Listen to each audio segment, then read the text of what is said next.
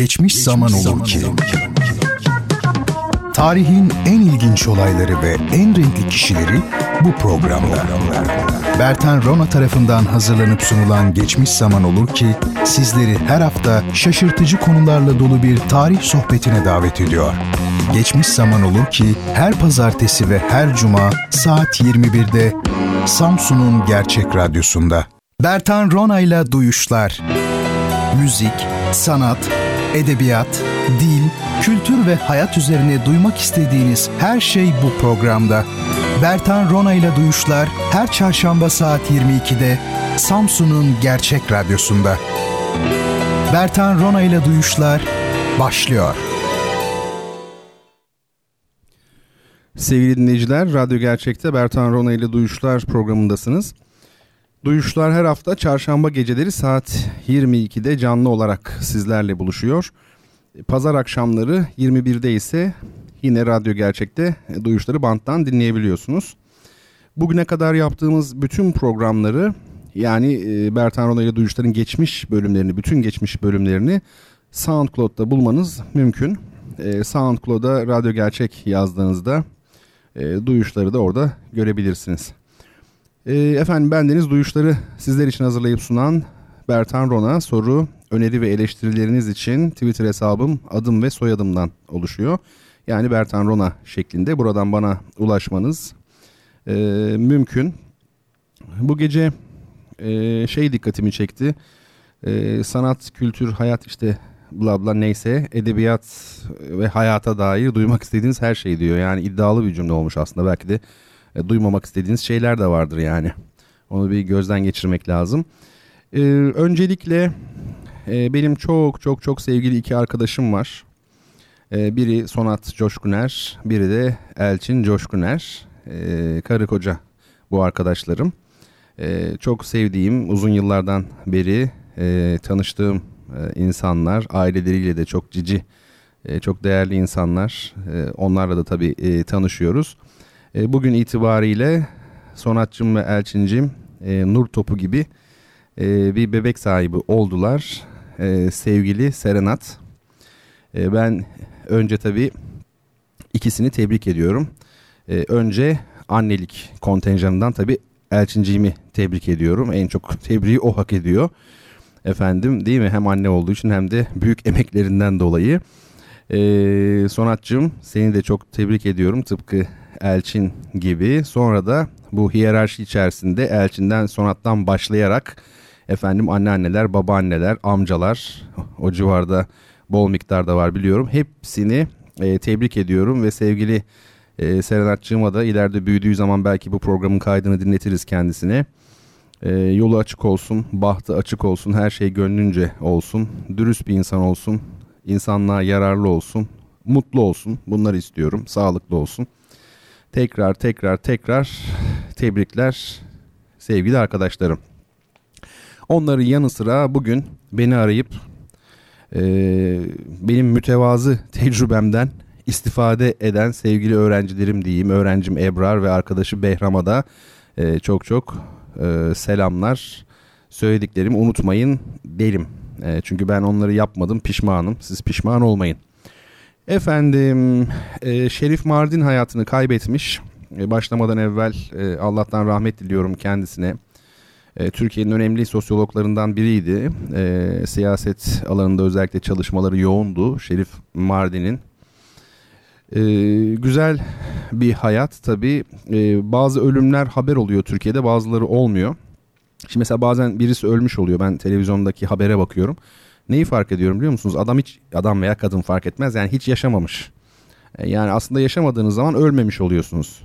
Bence gerçekten yaşamış olan insanların ölümü verilse ne güzel olur. Bu da bir fantezi olsun program öncesi.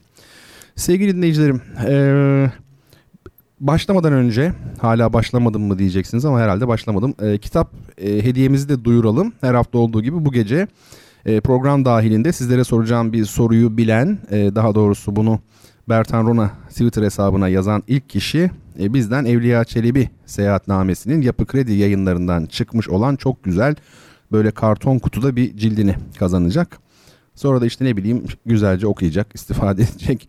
Ayrıca bir başucu eseri olarak, bir çeşit ansiklopedi olarak kitaplığının en müstesna köşesine koyacak.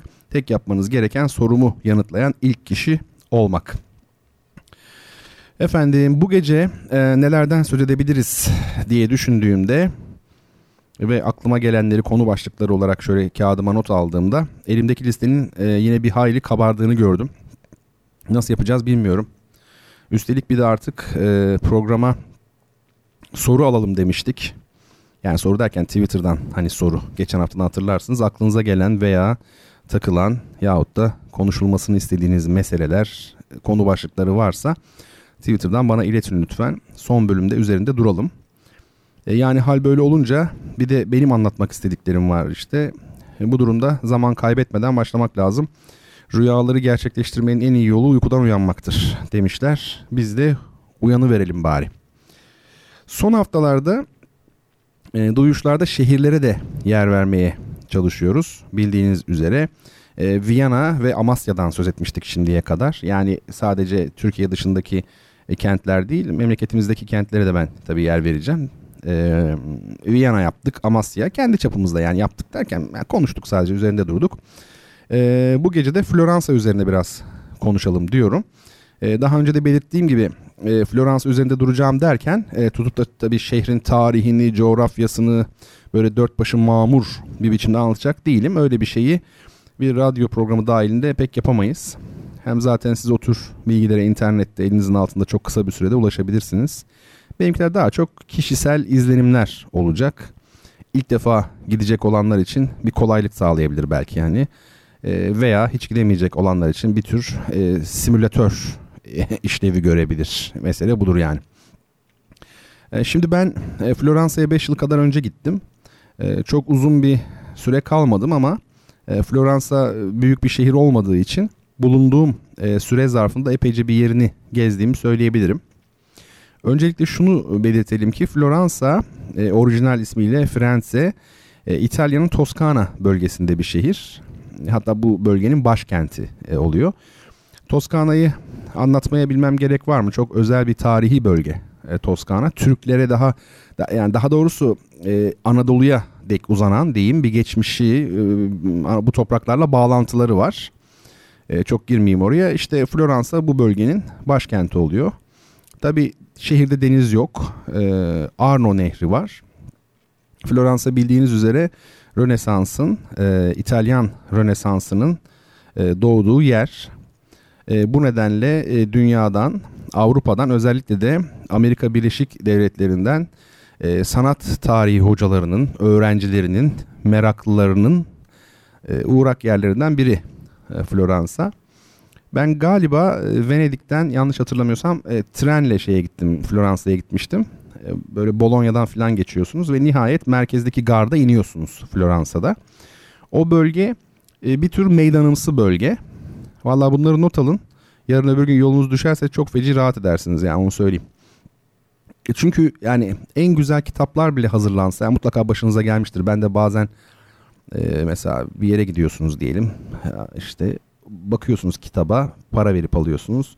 Koskoca kitabı okuyorsunuz. Güya en ufak ayrıntısına kadar yapmışlar ama yine de bir insanın işte o forum siteleri falan var ya işte oralarda kendi deneyimlerini paylaşması gibi olmuyor. Yani yaşanmışlık başka bir şey hakikaten. Hani yorumları okuyorsunuz aman şuraya girmeyin falan. Hele bir güncel falansa çok iyi oluyor. Dolayısıyla bunlar işe yarayabilir yani. Şimdi o garda indiğiniz yer böyle meydanımsı bir bölge. Yani açıklık var ama tam bir meydandan ziyade böyle asimetrik bir meydan gibi diyelim. Meydanların asimetrik hale getirilmesi de çok enteresan bir sosyal siyasal meseledir. Bütün dünyada öyledir de Türkiye'de özellikle öyledir.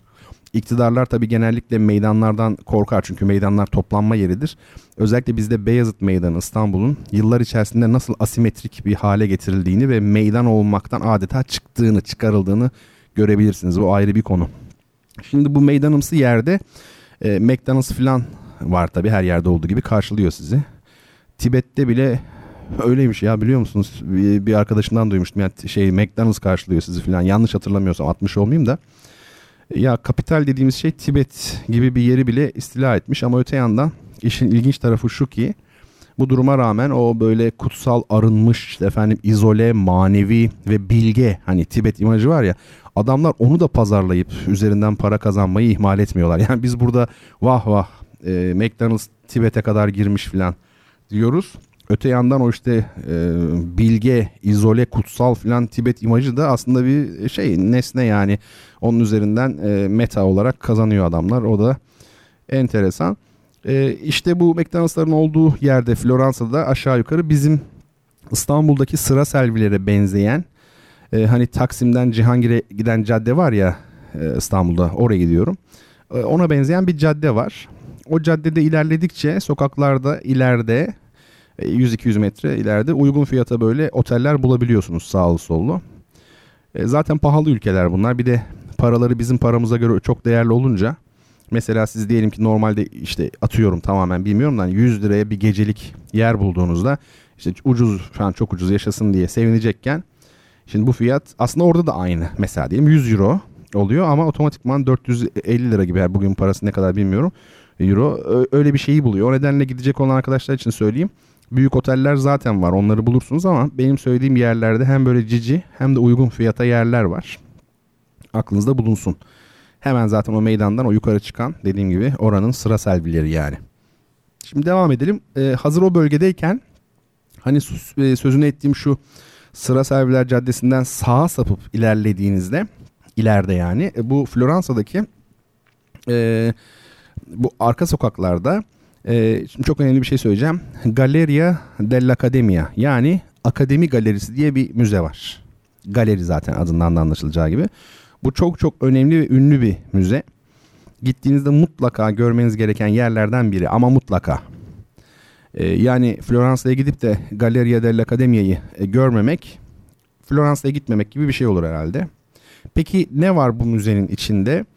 İçinden önce dışını söyleyeyim. Söyleyeyim ki tedbirli davranasınız. Efendim, bu müzeye girebilmek için önce çok uzun bir kuyruğu göze almanız gerekiyor.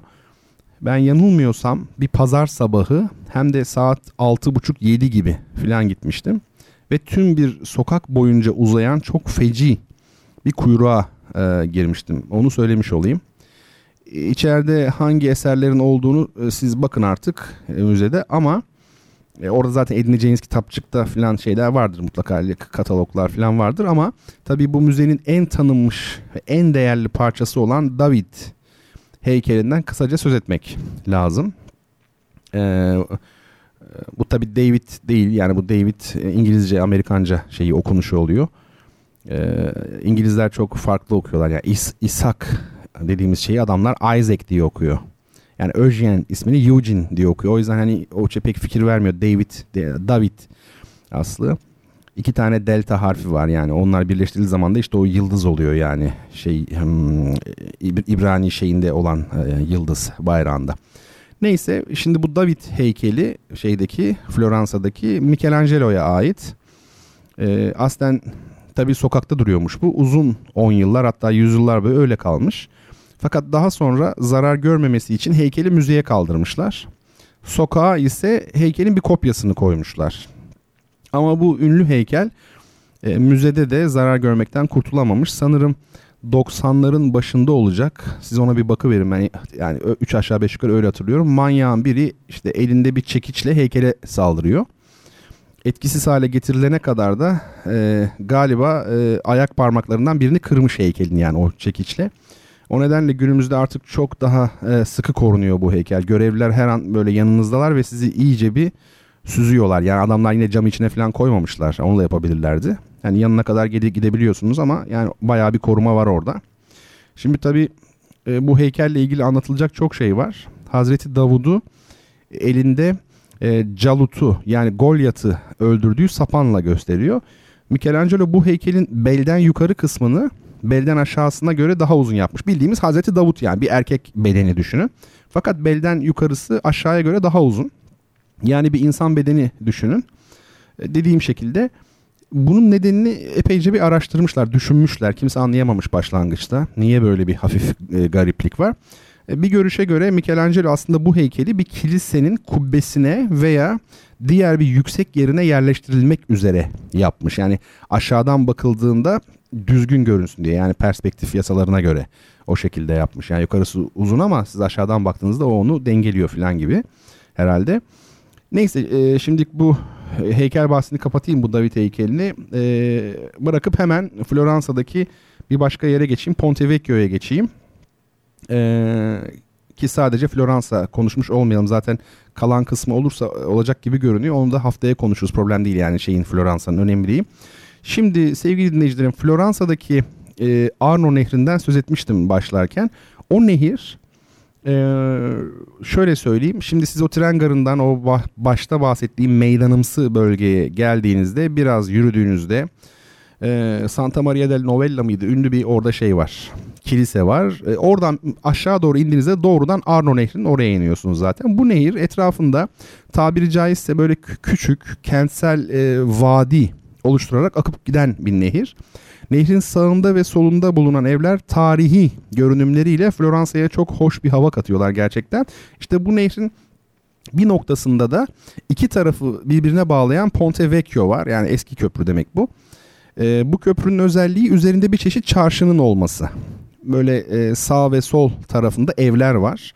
Günümüzde de bu evler küçük dükkanlar şeklinde dizayn edilmiş. İşte hem yürüyüşünüzü yapıyorsunuz hem de işte takılar, kıyafetler, aksesuarlar, tahmin edebiliyorsunuzdur işte. Dondurmanızı yiyorsunuz falan. Bildiğim kadarıyla üzerinde evler olan bu tür bir köprü dünyada pek yok. 3-4 tane diye kalmış aklımda sanki bütün dünyada. Biliyor musunuz, biri de bizim ülkemizde, Türkiye'de Bursa'daki Irgandı Köprüsü. Ben şimdi yetişirse eğer bu müzik arasında şey yapacağım, Floransa'nın anlattığım noktalarının bazı fotoğraflarını paylaşayım sizler için. Kendim çektiğim fotoğraflarını Instagram'dan, yine Bertan Rona hesabından Instagram'dan bakabilirsiniz. Arada hem müziğinizi dinlerken hem de bu anlattığım şeylerin fotoğraflarına bakabilirsiniz. Çok fotoğraf yüklemeyeceğim. 4-5 tane yükleyeceğim. Esas Floransa'nın kalan kısmını haftaya yaparız. Orada daha çok fotoğraf yaparım. Yükleyebilirim, öyle düşünüyorum. Ya böyle hizmet olur mu? Ben daha ne yapayım sizin için? Saçımı süpürge ediyorum, görüyorsunuz. Türk radyolarında böylesi yoktur. Büyük hizmet yani, kabul edelim. Bir taraftan dinliyorsunuz. Ondan sonra hemen arada müziğinizi dinlerken bir de müzik eşliğinde Instagram'dan bakıyorsunuz falan. Müthiş. Neyse, bunlar tabii latife. Biz Floransa'ya devam ederiz dediğim gibi. Duomo Katedrali'ni, Dante'nin evini, diğer bazı ortamları, müze ve meydanları haftaya bırakıyoruz.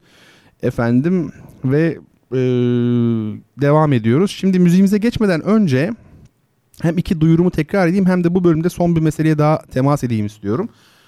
Duyurularım sorularla ilgili. Artık temcit pilavı gibi oluyor, sık sık söylüyorum ama ne yapayım, hani var ya klasik radyosunu yeni açanlar için filan. Bir de her hafta her programda aynı kişilere hitap etmiyorsunuz. Yeni programı dinlemeye başlayanlar filan da okuyor. Yoksa biraz utanıyorum hep aynı şeyleri söylemek yani, ama ne yapayım.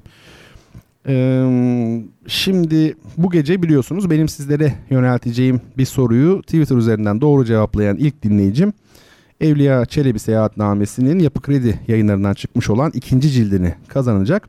Bu ciltte neler varmış? Şöyle bir bakayım, kitap burada şu an. Nereler varmış? Bursa, Bolu, Trabzon, Erzurum, Azerbaycan, Kafkasya, Kırım, Girit. Ona göre yani bayağı bir yer var.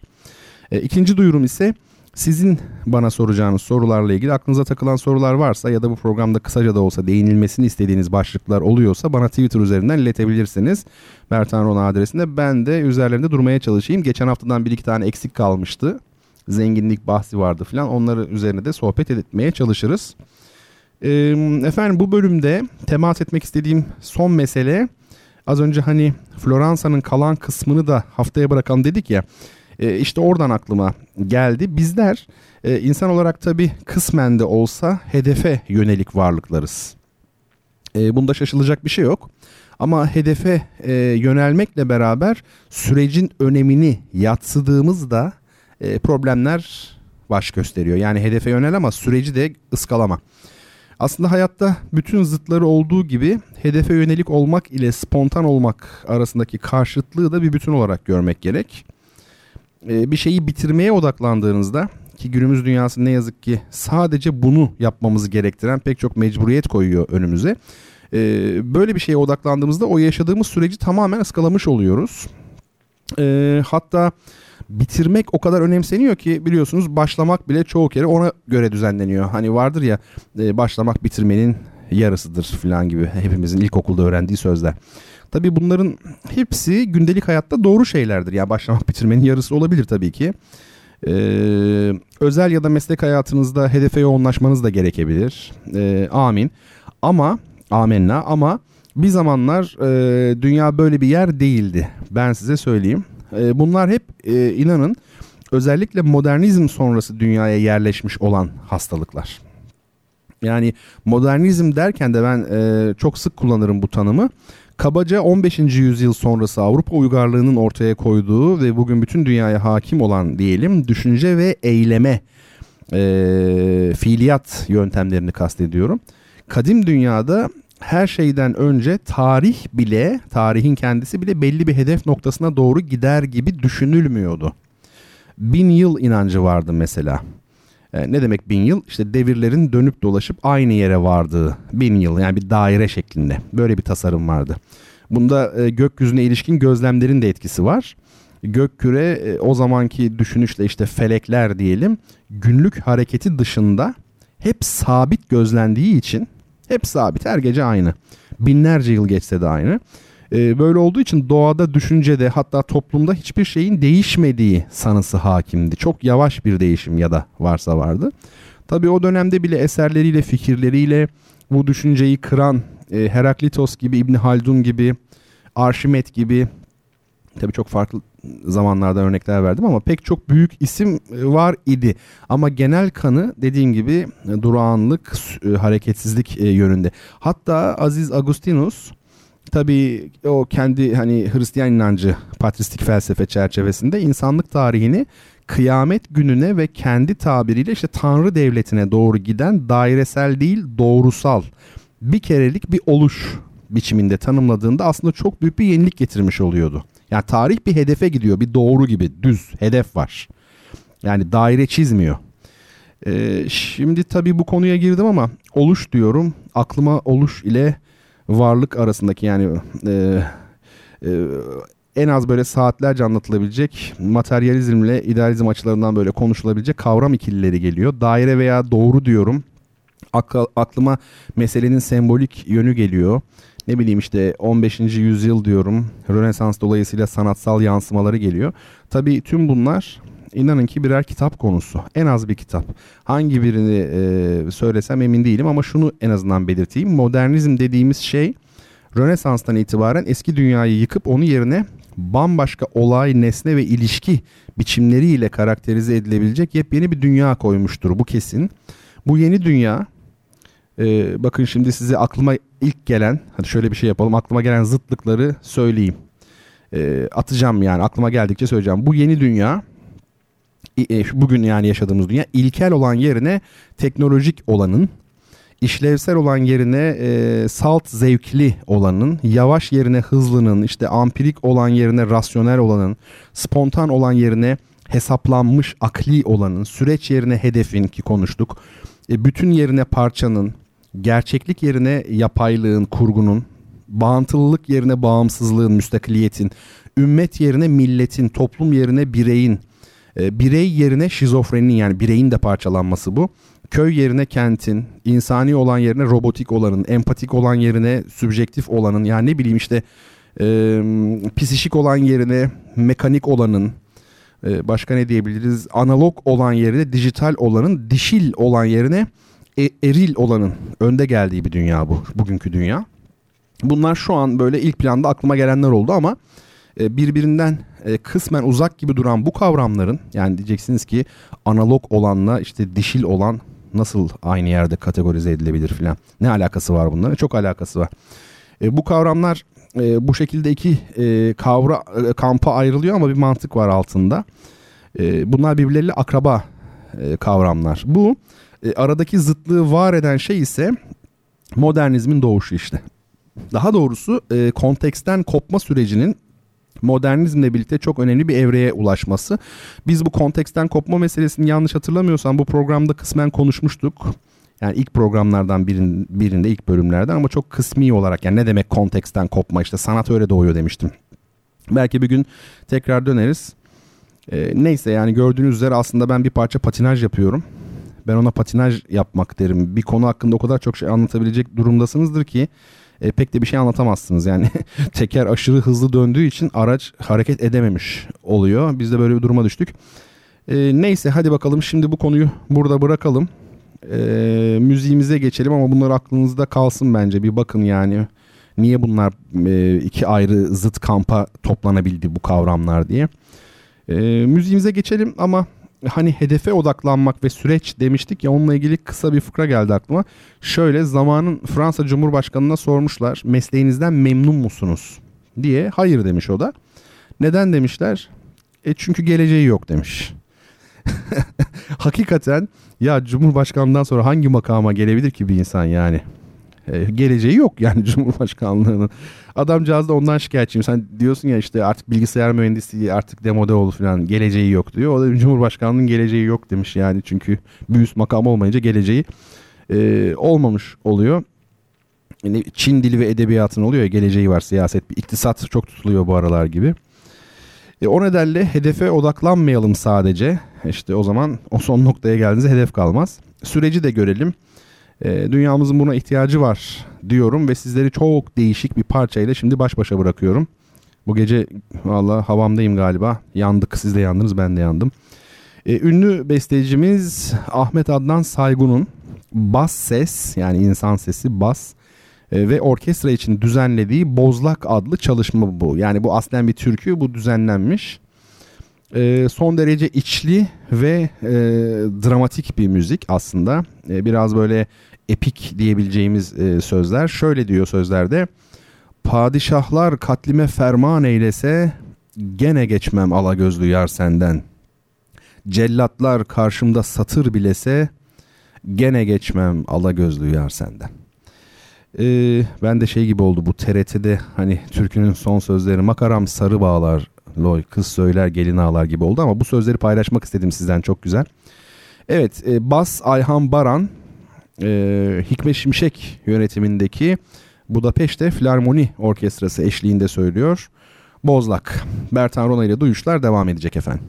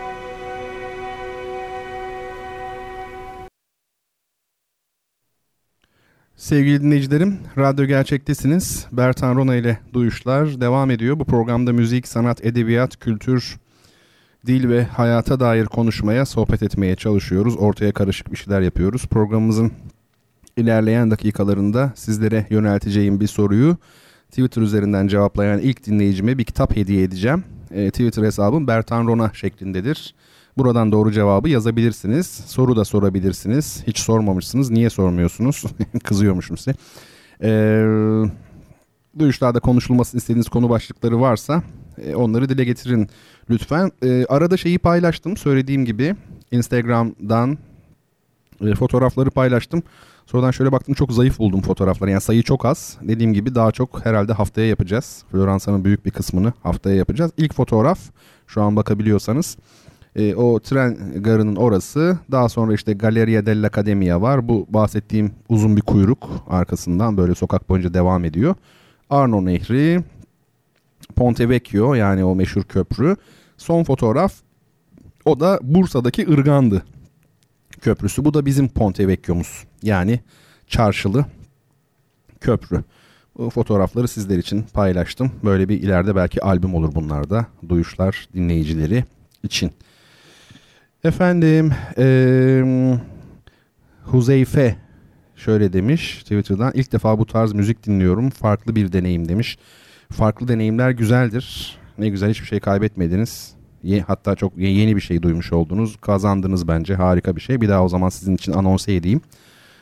Ahmet Adnan Saygun'un Bozlak adlı düzenlemesi bu. Bas, ses ve orkestra için gayet de güzel bir düzenleme. Efendim şimdi devam edelim. Dediğim gibi Irgandı Köprüsü'nü de en sona ekledim. Şimdi şöyle bir şey, ilginç bir şey. Mesela Türkiye'de Ponte Vecchio Irgandı Köprüsü'nden çok daha fazla bilinir çıkar. Bir anket yapsanız, hani hangisi daha çok biliniyor? Mesela Ponte Vecchio'yu da gerçi az kişi biliyordur ama biliyordur sonuçta. Çıkar yani. Ama Irganda'yı pek çıkmayacaktır. Bunun nedenleri belli aslında ama dünya kültürünü, tarihini, coğrafyasını ve sanatını ıskalamadan kendi değerlerimize de eğileceğimiz bir eğitim sistemi aracılığıyla sorunun çözümü yoluna gitmek lazım. Bizde nedense bur deyince öldürülüyor. Yani bizim gibi ülkelerde şey yoktur. Orta karar bir şey yoktur.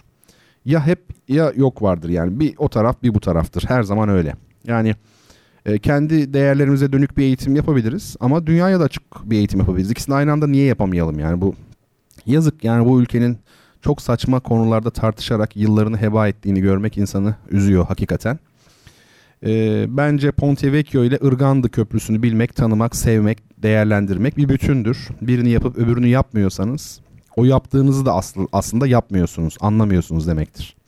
İzmirli Homeros Yunanca yazmış diye, o da neredeyse 3000 yıl önceki Yunanca ile yazmış diye onu sahiplenmekten vaz mı geçelim yani? Yani İzmirli adam bizim vatandaşımız, Yunanların vatandaşı değil. Bizim yani ülkemizde değil mi İzmir? O zaman zaten İlyada'yı okursanız Homeros'un istilacı Akalardan değil, memleketini savunan Anadolu Troyalılardan yana olduğunu görürsünüz. Neyse, bu ayrı bir bahis ama belli bir seviyeye geldiyse insan, yani dünyayı ve hayatı anlamada, içselleştirmede, yorumlamada belli bir aşamaya ulaştıysa, inanın bana ulusal, dini, coğrafi, tarihi her türlü farklılık inanın bana bir detay olarak kalmaya başlıyor. Çünkü asıl olan insandır, bir birey olarak insandır ve insanlar arasında öyle büyük ferdi farklılıklar söz konusu ki ulusal veya dinsel, coğrafi veya tarihi genellemeler yapmak zaman zaman çok yanıltıcı olabiliyor. Sevgili dinleyicilerim, renklerimizden ne kalmıştı elimizde? Pembe, beyaz ve gri diye not almışım. Birbirlerine de yakışırlar ha, yani enteresan oldu. Pembe değil de kırmızı olsa, beyaz, gri, kırmızı kombinezonu, kombinasyon diyoruz biz, o da bir garip. Çünkü öyle bir telaffuz yok aslında. İngilizler combination diyor, Fransızlar kombinezon diyor. Biz kombinasyon diyoruz. Yani neceyse bu, onu bilmiyorum. Kombin başka bir şey ya, kombinezon. Kırmızı, beyaz, gri işte üçlüsü güzel. Neyse, şimdi zaten pembe dediğimiz renk kırmızı artı beyaz olduğu için, ya da en azından ben öyle düşündüğüm için ikisini birlikte ele alabiliriz. Ya da pembeden söz ederken biraz beyazdan da söz edebiliriz. Şimdi madem ki pembeyi kırmızı artı beyaz diye düşünüyoruz, öncelikle kırmızının özelliklerini hatırlamakta fayda var ki konuşmuştuk hep. Ama çok kısa geçelim. Kırmızı çok özel ve insan için hayati önem taşıyan, çok acayip şeylere işaret eden bir renk demiştik. Sevgili Ece daimi dinleyicilerimden Irgandı çok daha güzel demiş. Evet, Irgandı Köprüsü ve etrafındaki doğa manzarası çok güzeldir gerçekten. Kırmızı çok hayati bir renk dedik. İnsan için önem taşıyan, önemli şeylere işaret eden bir renk dedik. Bildiğiniz üzere kırmızı her şeyden önce kanın rengidir. Kan ise malumunuz insan için hayati önemi olan bir şey. Kan demek hayat demek her şeyden evvel. O nedenle kırmızı insan için hayatı ve ölümü, doğumu ve ölümü temsil eder. Yani ölümle de ilgilidir kan, doğumla da ilgilidir. Kırmızı da bunlarla temas kuruyor. Ki bunlar da insan hayatında ne demiştik hatırlarsanız, sınır durumlar demiştik. Yani ölüm ve doğum sınırdır insan için. Kırmızı demek bu anlamda, bir anlamda yani sınır demek.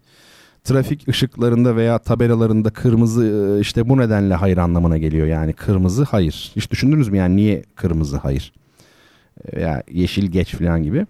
Siyasetçilerin de bu nedenle kırmızı çizgileri vardır. Hani vardır ya kırmızı çizgiler. Düşünsenize mesela Devlet Bahçeli'nin pembe çizgileri varmış. Olmaz değil mi? Yani komik geliyor. Çizgi dediğin kırmızı olur. Yani buradan geçemezsin manasında. Kırmızı rengin hayatı ifade ettiğini söyledim. Hayat ise üreme olmadan olmuyor. Yani çoğalma. Üreme de ne demek? Cinsellik demek. Kırmızı rengin işte bu kadınları daha seksi gösterdiği düşüncesi vardır ya, hani tam da aslında sebebi bu. Şimdi buradan pembeye doğru aslında bir bağlantı yakalayabiliyoruz. Kırmızının içine biraz saflık anlamındaki beyazdan karıştırırsak henüz kırmızılaşamamış bir kırmızı, yani pembe oluşuyor. Pembe de bu nedenle genç kızlara yakıştırılan bir renk olarak öne çıkıyor. Yani henüz kadınlaşmamış bir dişi. Şimdi burada beyazı iyice devreye sokmak lazım. Çünkü biliyor musunuz, beyazla kırmızı uyumu çok enteresandır. Mesela futbolda kar yağdığı zaman sahaya getirilen topun rengi siyah değil, kırmızıdır. Yani beyazdır biliyorsunuz futbol topu ağırlıkta olarak. Kar yağdığı zaman zemin de beyaz oluyor. Topun görülebilmesi için hani ne bekleriz biz? Siyah top daha iyi görülürdü. Hayır, kırmızı daha iyi görülüyor. Beyazın üstüne kırmızı. Bu Amerikalıların Snowcat dedikleri kar arabaları vardır. Karda çalışan hani arabalar. Onlar da kırmızı renk. Ulus Baker ki geçen hafta kendisinden söz etmiş bir kitabını tanıtmıştım. Beyazın asıl saydamlık olduğunu söylüyor. Yani asıl saydamlık o şeffaflık değildir, beyazdır diyor. Şimdi beyaz söz konusu olduğunda işin içine biraz da suçluluk duygusu giriyor. Beyazın kirlenme ihtimali yüksektir ve onu temiz tutmak zordur bildiğiniz gibi. Özellikle de genç kızlarda beyaz renk hem kendilerine toplum tarafından sürekli dayatılan suçluluk duygusunun hem de fiziksel olarak kendini temiz tutma kaygısının ki bu ikisi hep paralel olarak örülür egemen eril dil tarafından, bunların somutlaştığı bir renktir. Yani beyaz için söylüyorum. Sonra bakın, gelinlikler hep beyazdır. Bunlar boşuna değil tabii. Yani biz gündelik hayatımızda renkleri böyle görüyoruz, yaşıyoruz ama binlerce yıllık kadim bilgelik var. Yani eski insanlar laboratuvarlarda optik inceleme yapmadılar diye, kimya, fizik deneyi yapmadılar diye bir takım hakikatlere ulaşmadılar diye düşünüyorsak büyük bir yanılgı içerisindeyiz. Keşfi kadim mecburidir efendim. Yani kadim olanı bilmek gerekiyor. Efendim meselenin işte kadın olmakla, genç kız olmakla, suçluluk ve kirlilik hissiyle, beyazın gerçek saydam renk olarak geçirgenliği ifade etmesiyle vesaire, kırmızı artı beyaz yani pembe ile ilgisi bu kavramlar dolayında odaklanıyor işte. Yine geçen defa olduğu gibi bu noktada da ben şunu söyleyeyim. Tabii bu tespitler, şimdi benim yaptığım tespitler nadiren de olsa böyle sanki cinsiyetçi bir söylem olarak da algılanabilir. Yani olur ya, tabii ki alakası yok ama olabilir. Aslında bu sebepsiz de değildir. Ancak renklerden ve onların insanlarla olan bağlantısından söz ederken fiziksel, antropolojik, biyolojik, optik vesaire daha çok doğal olgular üzerinden konuşmak zorunlu oluyor. Tespitlerin niteliğini belirleyen biraz da bu. Bunu unutmamak lazım. Bir de bence en önemlisi, Türkiye'de son birkaç yüzyıldır zenginlik ve güç kaybolalı beri, Osmanlı'dan son yüzyıllarından itibaren soyut meselelere olan yatkınlık tamamen yitirildi. Bunu sık sık söylüyorum galiba.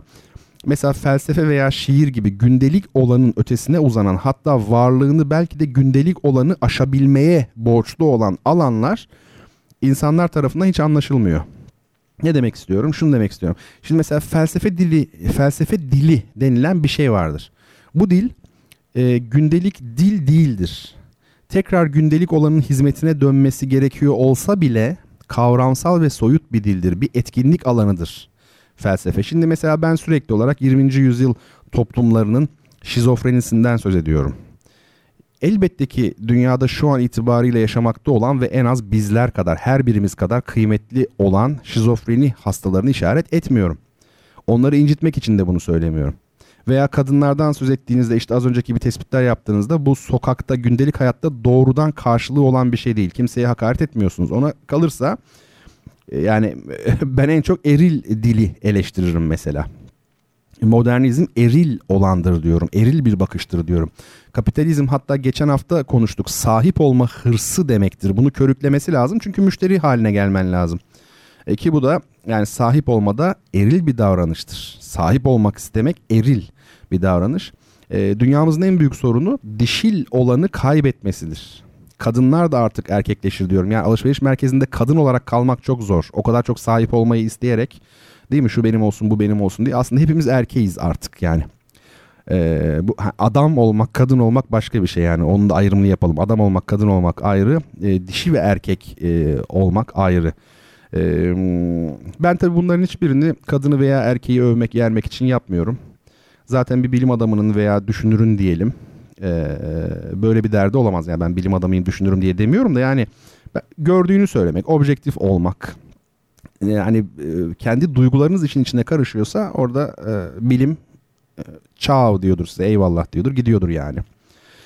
Dediğim gibi Türkiye'de felsefe, şiir, sanat gibi praksisi aşıp, yani pratiği aşıp teori düzeyine yükselen, gündelik olanın ötesine uzanıp kendince bir ototelos oluşturan disiplinler hiç bilinmiyor. Bu konuda bir eğilim yok. İnsanımız bunları anlamıyor.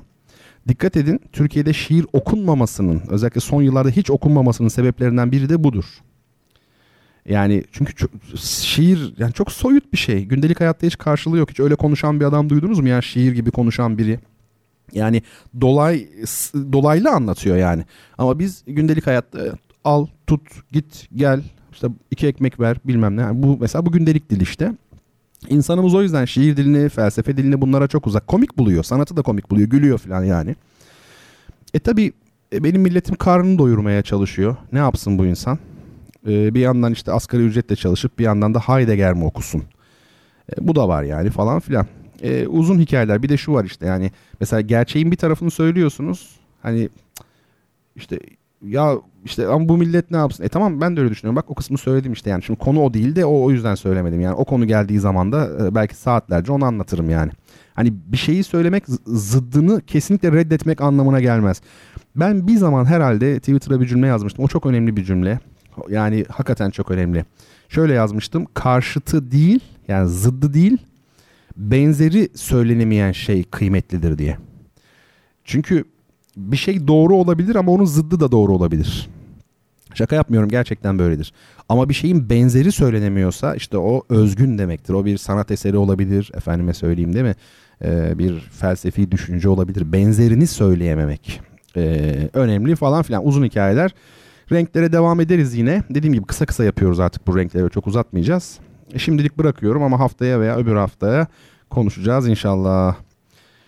Sevgili dinleyicilerim, geçen hafta mıydı bu hani klasik müzikte çağdaş örnekler çalıp çalmamak gibi bir konu geçmişti. Sanırım geçen haftaydı. Hani ben müzikler çok ağır olmasın diye hep böyle daha melodik, dışa dönük, işte çatık kaşlı olmayan diyelim, böyle bilgiç ve mesafeli olmayan klasik müzik örnekleri seçiyorum. İşte daha pop, caz böyle hafif şeyler seçiyorum falan. Ama bir defa da modern müzik deneyelim demiştik. Hani bakalım nasıl olacak diye. Gelin şimdi o denemeyi yapalım. Biraz korkuyorum bunu söylerken ama. Şimdi sizlere öyle bir müzik çalacağım ki. Hani klasik batı müziği dediğimiz müzik türü var ya. Hani bildiğimiz klasik müzik dedikleri hani böyle çok sesli klasik batı müziği diyeyim. İyice anlaşılsın diye. İnsanlar hep merak ederler bu müziğin günümüzdeki durumu nedir diye. Hani bana çok sorulmuştur ya Beethoven gibi besteciler var mı hala diye. Hani bu müzik günümüzde nasıl yani neler üretiliyor filan böyle bir sorular hep gelir bana. İşte az sonra tam da bu sorunun cevabını alacaksınız. Ligeti adında çok büyük bir besteci var. Georgi Ligeti. 1923-2006 yılları arasında yaşamış. 45 sonrası çağdaş müziğe yani 2. Dünya Savaşı sonrası 45 derken onu kastediyorum. 2. Dünya Savaşı sonrası çağdaş müziğe yön veren büyüklerden biri. Onun ünlü bir piyano konçertosu var.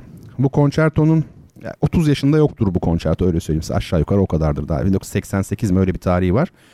Bu konçertonun birinci bölümünü dinleyeceğiz. Detayları dönüşte konuşuruz ama korkup da kaçmayın.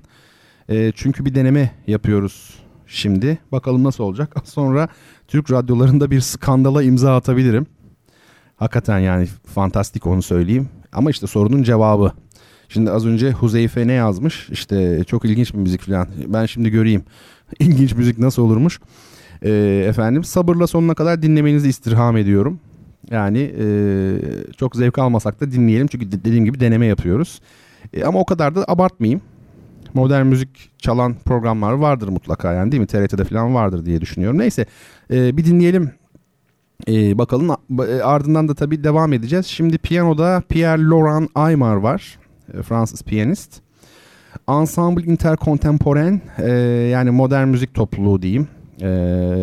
Seslendiriyor. Orkestra şefi ünlü besteci kendisi de aynı zamanda ünlü bir besteci olan Pierre Boulez. Müzik arasından sonra buradayız.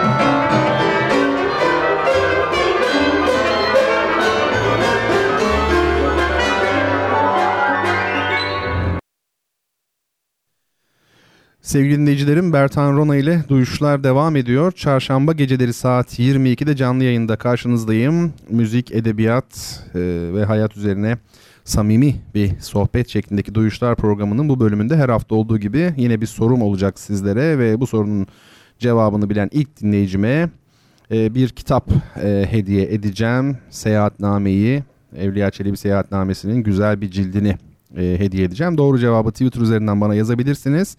Bunun için hesabım Bertan Rona şeklinde. Benzer biçimde sorularınızı da bekliyorum. Onları da not edip son bölümde cevaplamaya çalışacağım. Şimdi önce şu müzik bahsine geçmeden önce, skandala geçmeden önce sorulara biraz bir bakayım. Efendim, Medici ailesinin yapıları daha çok Floransa'da mı? Yapı derken mimari yapıları mı acaba? Yapıt değildir tabii, yapıdır muhtemelen bu. Daha çok Floransa'da mı? Evet, bildiğim kadarıyla, yani daha doğrusu Medici ailesi zaten Floransalı. Rönesans'la ayrılmaz bağları var. Bu soruyu böyle kısaca cevaplayayım. Yüksek lisans öğrencileri için 1-2 kitap önerir misiniz? Ama yüksek lisans derken ne? Yani hangi yüksek lisans? Onu biraz açarsanız bana şey yapabilirim. Yani edebiyat, yani neyi kastediyorsunuz tam olarak, ben onu anlamadım. Evet sevgili Ece, Irgandı çok daha güzel, onu konuşmuştuk, güzel gerçekten. Setbaşı Köprüsü'nün, diyor Ece, bir yanında 7/24 açık şehir kütüphanesi var. Bir zamanlar da güzel filmlerin oynadığı prestij sineması vardı diyor, AVM'lerden önce. Evet Ececiğim, o güzellikler kalmadı maalesef. Belki yaş itibariyle belli bir noktada olanlar bilirler, bir de yazlık sinemalar vardı. Çay bardağıyla, küçük ince belli çay bardağıyla çekirdek satılan. Yani mesela atıyorum bir çay bardağı bir ölçek oluyor. O 10 kuruş mesela gibi çekirdek satılan yazlık sinemalar vardı. Onlar çok güzeldi. Felsefe ve şiir ortadan kalkınca, diyor Huzeyfe, toplumda kibarlık kalmadı. Aslında bu çok ilginç bir cümle. Şöyle ilginç. Zaten bu felsefe, şiir, zarafet diyelim, bunların hepsi aynı yerden beslenir. O yüzden kalmadı. Yani biri olmadan diğeri de olmaz. Bunlar şehir kültürüyle ilgili şeylerdir. Ya şehrin olduğu yerde ancak bunlar var olabilir diyeyim şimdilik. Gülsüm Pia Ak diyor ki, şu anki müziği dinleyince müziğin mitolojisi, müzikte mitler var mıdır diye bir soru geldi aklıma. Bu da çok güzel bir soru, olmaz mı? Tabii ki müzikte mitler vardır. Hatta ben size şöyle söyleyeyim, dünyanın ilk müzik yarışması Anadolu topraklarında yapılmıştır. Mitolojiye göre, biliyorsunuz değil mi? Marsyas, Apollon, o dönemin tanrıları...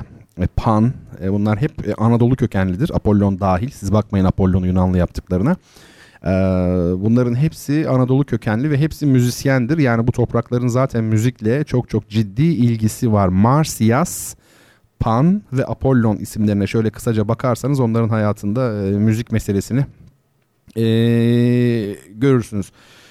Evet, ben hiçbir şey olmamış gibi yapsam da az önceki müzikten sonra durum nedir diye sorayım size. Vahim mi yani mesele? Sevgili dinleyicilerim, işte modern müzik aşağı yukarı böyle bir şey ki ben sizin için aslında yine de biraz kolay bir örnek seçtim. Yani çok ağır, anlaması çok daha güç, karmaşık şeyleri var, örnekleri var. Çok da abartmak istemedim. Bu konçerto 1988 yılında yazılmış bir piyano konçertosunun ilk bölümünü dinledik. Mozart'ın konçertoları ise 1788'de yazılıyordu. Faraza diyorum, yani işte 3 aşağı 5 yukarı. Demek ki 200 yıl içinde klasik batı müziği denilen sanat işte böyle evrimleşmiş. Bu da çok normal, çünkü o 200 yıl boyunca dünyanın ve hayatın ne kadar çok değiştiğini şöyle bir düşünelim. Değil mi? Dolayısıyla sanatta bir değişiklik olmaması anormal olurdu zaten. Ben size bir şey söyleyeyim. Bu dinlediğimiz, dediğim gibi çok çok güzel bir eser. İlk dinle işte zor gelir ama biraz içine girdikten sonra daha aşina olmaya başlarsınız. Daha sonra da daha zor eserleri dinleriz. Tabii ben bu gece kovulmazsam çünkü müzik çok sert hakikaten. Şimdi müzik gazisi olarak Ligeti'ydi ya bestecinin ismi. Ligeti müdafasında kaybetti ve sürgüne gitti dersiniz. Şaka bir yana, işte bizim yani kompozisyon okumuş olan konservatuarlıların, yani bestecilik okumuş olan konservatuarların dünyası böyle bir dünya sevgili dinleyicilerim. Ligeti, Penderecki, Lutoslavski gibi böyle büyük bestecilerin eserleri daha çok deneysel elektronik eserler, spektral müzik vesaire. Şimdi neden az önceki esere yine de oldukça klasik sayılır dedim? Çünkü Her şeyden önce bildiğimiz orkestra var bunun içinde. Orkestra çalgıları vardı, duydunuz. Elektronik bir eser de olabilirdi. Oysa değil yani, piyano bildiğimiz akustik piyano. Sonra bayağı bildiğimiz gibi notaya alınmış. Yani geleneksel kabullere çok uzak olmayan bir eser. Notası olmayan yapıtlar var elektronik ortamda hazırlanan artık. Size farklı ve şaşırtıcı gelen yanı nedir biliyor musunuz? Onu ben size söyleyeyim. Bu işi bilen biri olarak, uzmanı olarak bu eseri ilk planda melodik olmaması size çarpıcı geliyor tabii ki. Yani insan kulağı dinlediği parçada bir melodi arıyor. Bazı caz parçaları dışında, onları saymazsanız bazı böyle çok yeni diyebileceğimiz caz parçaları dışında, halk müziği olsun, klasik Türk müziği olsun, hafif müzik olsun, işte rock müzik olsun, klasik batı müziği olsun, bunların hepsi melodi üzerine kuruludur. Yani parça bittikten sonra o parçanın şarkıyı mırıldanabilirsiniz, öyle diyeyim. Ama az önceki eser böyle değildi yani. Şimdi ne hatırlıyorsunuz desem veya biraz mırıldanın bakayım desem yapamazsınız. Ayrıca az önceki eserin armoni yapısı da son derece böyle uyumsuz seslerden oluşuyordu. Dikkatli dinlediyseniz, yani kakafonik diyorlar ya, insanın kulağını böyle rahatsız eden. Yani tabii klasik armoniye göre uyumsuz. Yoksa bu uyumsuz denilen seslerin, biz onlara disonan diyoruz. Biz yalnız, hani vardır ya böyle uzmanlar çıkar televizyona bir konuda. Kıymeti kendinden menkul uzmanlar tabii. İşte anlatır filan, orada şey der. Bizim şöyle tabir ettiğimiz filan, hani vardır ya, bizim şöyle tabir ettiğimiz. Yani diyor ki biz çok bilgili bir grubuz. Diğer üyeleri size söyleyemem kim olduğunu. Sizden gizli zaman zaman buluşuyoruz diyor. Siz anlamazsınız. Sizi diyor küçümsüyoruz filan gibi şeyler geliyor bana. Tabir ettiğimiz diyor. Ben de şimdi onlar gibi konuştum. Biz bu uyumsuz sesleri efendim örgüt olarak, besteciler topluluğu olarak disonan diyoruz. İşte bu sesler soyuttur ve aslında en uyumlu armonilerden bile güzeldir yerine göre. Tabii bu bir anlayış, bir duyuş, bir zevk meselesi.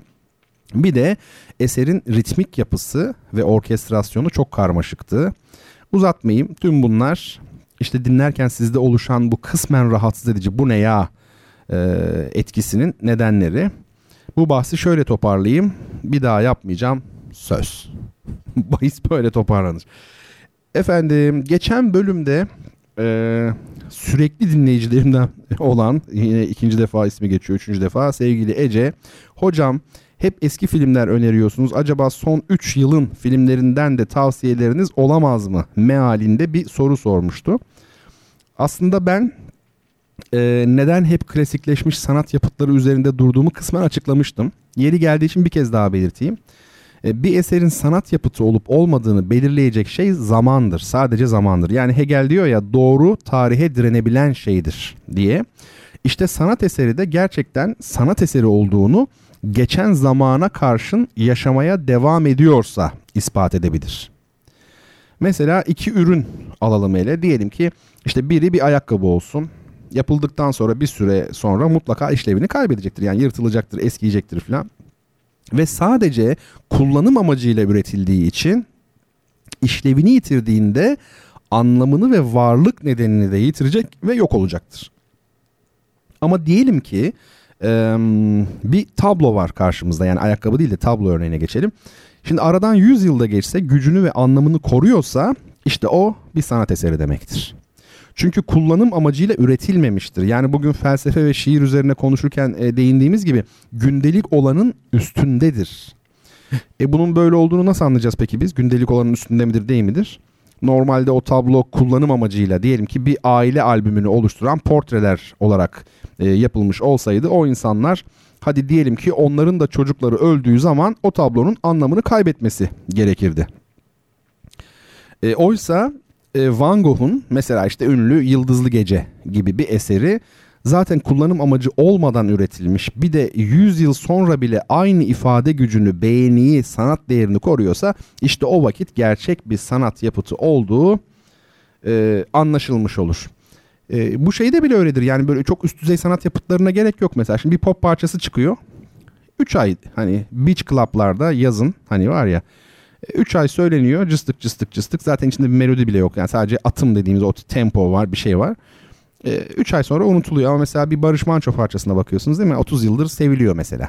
Demek ki orada bir fark var. Yani pop müzikte bile böyle. Klasik sanat yapıtlarında zaten böyle. Yani yüzyıllar geçtikçe dayanıyorsa hala değerini koruyorsa o klasiktir, o sanat yapıtı demektir. Bir sanat eserinin veya sanatçının genellikle üretildiği ya da yaşadığı dönemden sonra, yıllar sonra anlaşılmasının nedeni budur. Hani hep duyarız şu tip bir cümle vardır, yaşarken kıymeti bilinmedi diye. Ya zaten bilinemez, kıymeti bilinemez. Ya bu cümle saçma bir cümle aslında. Neden bilinemez? Şimdi normal olanı zaten öldükten çok sonra anlaşılmasıdır. İşte ben de hani zaten sayısız eser var görülecek, izlenecek, dinlenecek, okunacak. Zaman da sınırlı. Her defasında yeni bir esere zaman harcayarak bir piyangoya girişmek istemeyen bir insanım. Yani genelde eğilimim böyle oluyor. Mesela diyelim ki Kafka'nın Davası'nı veya Burgez'in işte Otomatik Portakal'ını veya Bulgakov'un Usta ile Margaritas'ını okumaya karar verdiğinizde ya da sinemada diyelim Lars von Trier'in bir filmini izlemeden önce gerçek bir sanat eseriyle karşı karşıya olacağınızı, zamanınızı ona ayıracağınızı biliyorsunuz. Ama dediğim gibi her yeni eser bir piyango oluyor. Yani 2 saatlik filmi izliyorsunuz. 3 aylık bir film. Vallahi ben size söyleyeyim, 100 tane izleyin. 3 tane adam akıllı bir şey çıkıyor içinde. O da büyük zaman kaybı oluyor tabii.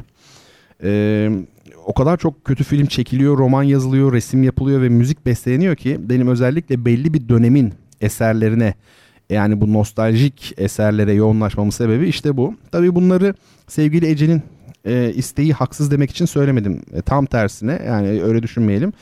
Sadece ben kendi durumumu ortaya koymak için anlattım. Yoksa tabii ki Ece kendi isteğinde haklı. Şundan dolayı haklı. Çünkü klasikleşmiş eserleri önerdiğinizde de sürekli olarak bilinen yapıtları mevzu bahis etmiş oluyorsunuz. Öyle ya, insanlar o eserlere internetten de girip bakabilirler. Her ne kadar ben tabii o eserler üzerinden yine kendi değinmek istediğim konulara değiniyor, zaman zaman daha güncel meselelere uzanıyor olsam da daha yeni filmlerden de tabii söz etmek gerekiyor. Bundan sonra bu tür filmlere de yer vereceğim. İzlediğim, bildiğim yeni filmler var tabii. Onlar arasından seçip tavsiyede bulunacağım sizlere. Hem de ben de daha çok film izlemiş, kendimi geliştirmiş olurum bu konuda. Ece'ye de bu anlamda bir teşekkür borçluyum. Sağ olsun, var olsun. Bu bağlamda sevgili dinleyicilerim, bu gece size önereceğim film 2015 yapımı. Yani henüz 2 yıllık bir film. Adı Almancasını söylüyorum. Er ist wieder da. Türkçe'ye nasıl çevirmişler bilmiyorum ama herhalde O Geri Döndü gibi bir şey çevirmişler. Pek bakmadım, yani onu göremedim. Kim o dönen? Bu filmde çünkü Adolf Hitler 2015 yılının Almanya'sında birdenbire bir sokakta ortaya çıkıveriyor. Ve ondan sonra da olaylar gelişiyor tabii. Aslında bu filmi seçmem ilginç oldu. Çünkü geçen hafta, ben hatırlamadan seçtim bu filmi ama geçen hafta yanlış hatırlamıyorsam entelektüeller ve halk üzerine konuşurken, yani Hitler'i halk seçmedi mi demiştim. Yani entelektüeller hep suçlu ya. Ya kardeşim, onlar mı seçti demiştim. Yani hep böyle bir halkı yüceltme, entelektüelleri falan eleştirme şey. Ona biraz karşı çıkmıştım, yani şeytanın avukatlığını yaparak. Bunları konuşmuştuk. Hakikaten enteresan bir biçimde bu filmde de benzer bir tema işleniyor. Yani içimizde işte bu faşizmi ya da nazizm, o zamanki ismiyle tabii özel bir şey. Gerçi nazizm başka belki ama bunu besleyen, ona yol açan bütün eğilimleri, yani bizim insan olarak içimizde faşizmi besleyen, ona yol açan bütün eğilimleri ve dürtüleri tek bir adamın üzerine atarak kendimizi temize çıkarmanın ne kadar kolaycı ve ucuz bir yaklaşım olduğunu sorgulayan bir film. Öte yandan bana göre faşizm ile ekonomik koşullar arasındaki ilişkiyi, ki bence en büyük düşünürlerin bile çok tuhaf bir şekilde çoğu zaman göremediği ilişkiyi, filmdeki Hitler'in üzerinden para kazanmaya çalışan insanlar üzerinden vermiş yönetmen. Ya belki de net olarak bunu amaçlamamıştır ama bence çok rahat bir biçimde böyle bir çıkarsamada bulunabiliriz. Filmin dili son derece yenilikçi, hatta yer yer belgeseli andıran pasajlar var. Andıran diyorum ama doğrudan sokak röportajları falan bile monte edilmiş filmin içine. Oyunculuklar çok iyi bence. Başrolde Oliver Masucci, İtalyanca okunuşuyla böyle olsa gerek, ve Thomas Köpl oynamış. Filmde Almanya'daki Türkleri de tabii ki görüyorsunuz. Hatta isim veremiyorum buradan ama Hitler'i elinde bir Türk gazetesiyle görünce bir tuhaf oluyorsunuz. Hitler bir Türk gazetesi okuyor orada. Merak edin iyice. Son olarak bir de şunu söylemek isterim. Filmin ortalarına doğru burası çok önemli, büyük ihtimalle Hitler'i sempatik bulduğunuzu fark edeceksiniz. Yani gerçek Hitler filmdeki, yani filme göre Hitler işte günümüz Almanya'sına geliyor. Hitler'i sempatik bulmaya başlayacaksınız. Hitler gibi bir yaratığı sempatik bulmak ise az önce de değindiğim gibi onu iktidara taşıyan Alman halkının bireyleri gibi olmak anlamına gelebilir. Yani biz de mi öyleyiz acaba? Yani niye sempatik duyuyoruz? Sempatik buluyoruz. Ama aslında öyle değil. Asıl sebep filmde Hitler'in etrafındaki karakterlerin çıkarcılığı ve kokuşmuşluğu. Yani filmde Hitler'in etrafındaki karakterler çok çıkarcı ve kokuşmuş karakterler. Hani şeydeki gibi, o filmin adı neydi bilmiyorum ama Kemal Sunal'ın bir filmi var ya, mahalleli yanlış anlıyor. Kemal Sunal'ınla büyük ikramiye çıktığını zannediyorlar. Hepsi yalakalık yapmaya başlıyor filan. Sonra olmadığı anlaşılınca mahkemeye veriyorlar ve asıl aslında namussuzun o çevre olduğunu çok güzel vermiş o film. Burada da böyle bir şey var. O noktada tabii anlıyorsunuz ki şu an Hitler'den bile belki de çok daha iğrenç insanlarla biz aynı toplumda yaşıyoruz. Dünya olarak söylüyorum. Hep öyledir. Düşünebiliyor musunuz? Hitler size daha dürüst geliyor. Çünkü artık günümüzde o kadar böyle çıkar ilişkileri hem maddi hem manevi alanda o kadar böyle yayılmış durumda ki. Neyse, Er ist wieder da filmiyle ilgili söyleyeceklerim şimdilik bu kadar olsun. Eserin rejisörünü, yani yönetmenini de belirttikten sonra tabii. Sevgili dinleyicilerim, filmin yönetmeni 1977 doğumlu Alman yönetmen David Nant. Oldukça genç bir yönetmen. 4-5 filmi var bildiğim kadarıyla. Er ist wieder da'dan önce çektiği filmler bunlar. Onlara da bakmak iyi olur tabii. Efendim, bu gece şiir yok. Yani yok derken şundan dolayı yok. İçimden gelmiyor bu gece. Zorla da olmaz bu meret. Yani canım okumak istemediği halde, içimden gelmediği halde, yani şimdi zorla okumak, işte bu programda şiir okunur falan gibi böyle saçma sapan konsept şeyleri var ya, belirlemelerle, ön kararlarla işim olmaz benim. Gerçek olan hiçbir şeyi sevmiyorum. Tabii kendimin de hani gerçek olmayan yönleri olduğunu, hepimizin var tabii de, ama insan kendisininkini pek göremez. Ben hani gerçek olmayan hiçbir şeyi sevmiyorum, çok iddialı bir cümle. Senin her şeyin gerçek mi kardeşim? Hiç mi yapay bir tarafın yok? Hiç mi masken yok falan diye düşünülebilir. Olmaz mı? Var tabii. Ama işte esas zaten onları gördüğümde, onları keşfetmeye başladığımda gerçeğe olan hayranlığım arttı. Biz de olmayana hayran oluruz ya. Sanırım ilk programlarımdan biriydi. Hani bu kariyer planlamayı neden sevmediğimi falan anlatmıştım. Sahih olma, gerçek olma, yani sahihlik bahsi demiştim. İşte tam olarak aynı şey aslında.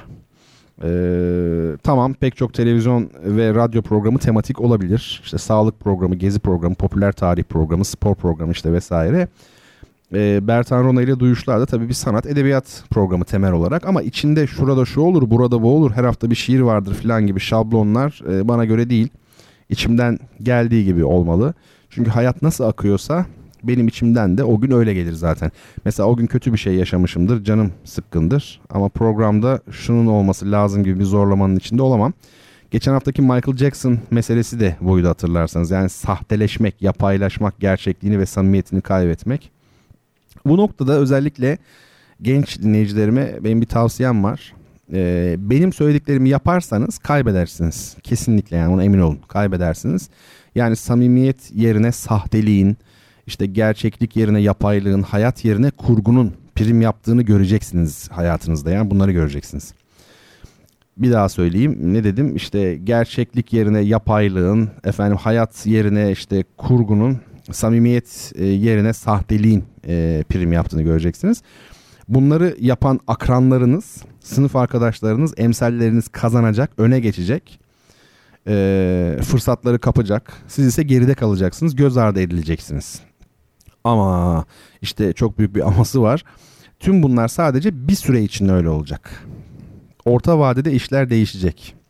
Sizde olan yetenek sizden alınamayacağı için ve o yetenek, o cevher meyvelerini orta vadede vereceği için çok ama çok feci biçimde öne geçeceksiniz. Hatta arka arkaya böyle turlar bindireceksiniz bu defa o emsallerinize. Hatta ve hatta adları sanları bile kalmayacak onların. Yani Gandhi'nin söylediği gibi önce sizi yok sayacaklar, Sonra sizinle alay edecekler. Sonra kavga edecekler. Sonra kabullenecekler. En şeyinde, nihayetinde ise sizi övmeyi ve alkışlamayı başkalarına bırakmamak için o başkalarıyla kavgaya tutuşacaklar. Siz ise yeni eserlerinize, işlerinize bakıyor olacaksınız o günlerde. Tabii hayatın içinde olmaktan yola çıkıp özgün olmaya, farklı olmaya, yetenekli ve değerli olmaya doğru biraz geldik ama özünde aynı şey bunlar. Bana inanın bu söylediklerim böyle olacak. Kesinlikle sistemle uzlaşmayın, ortalama olmayı kabul etmeyin ve belki de en önemli şeyi söyleyeceğim şimdi, hayır demeyi bilin. Bu çok önemli. Geçen hafta Twitter'da da dile getirmiştim. Hayır demeyi bilmeyenin eveti de evet değildir. Yani ben kendime bir bakıyorum şöyle 20'li yıllarda her şeye evet demişim. Yani istemediğim şeylere de evet demişim. Yani bu kaybettirir insana. Ben şimdi kelime-i tevhidin başındaki yani la ilahe illallah'ın başındaki la'dan, la var ya orada yani olumsuzluk ifadesinden gelip Hegel'deki olumsuzlamanın olumsuzlanması meselesine kadar bu hayır yani negasyon konusunu açabilirim. Ama fazla uzatmış oluruz. O yüzden hayır çok önemli bir felsefi kavramdır diyelim ve bu konuyu burada sonlandıralım ama son bir ek yapayım. İki ek yapayım ya da bakalım şimdi duruma göre. Bu hayır kelimesi var ya. Şimdi aslında Huzeyfe nickname ile yazan dinleyicimin de ilgisini çekebileceğini düşündüğüm bir şey söyleyeceğim.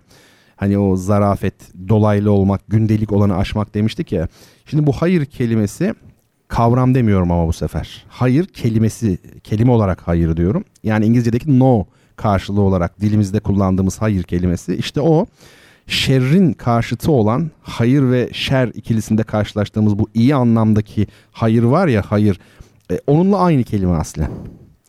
Yani eski insanlar biliyorsunuz bütün kadim metinler de böyledir. Dolaysız konuşmayı ayıp addederlerdi. Bazı şeyleri hep dolaylı ifade ederlerdi. Şiir bu nedenle çok gelişkindi.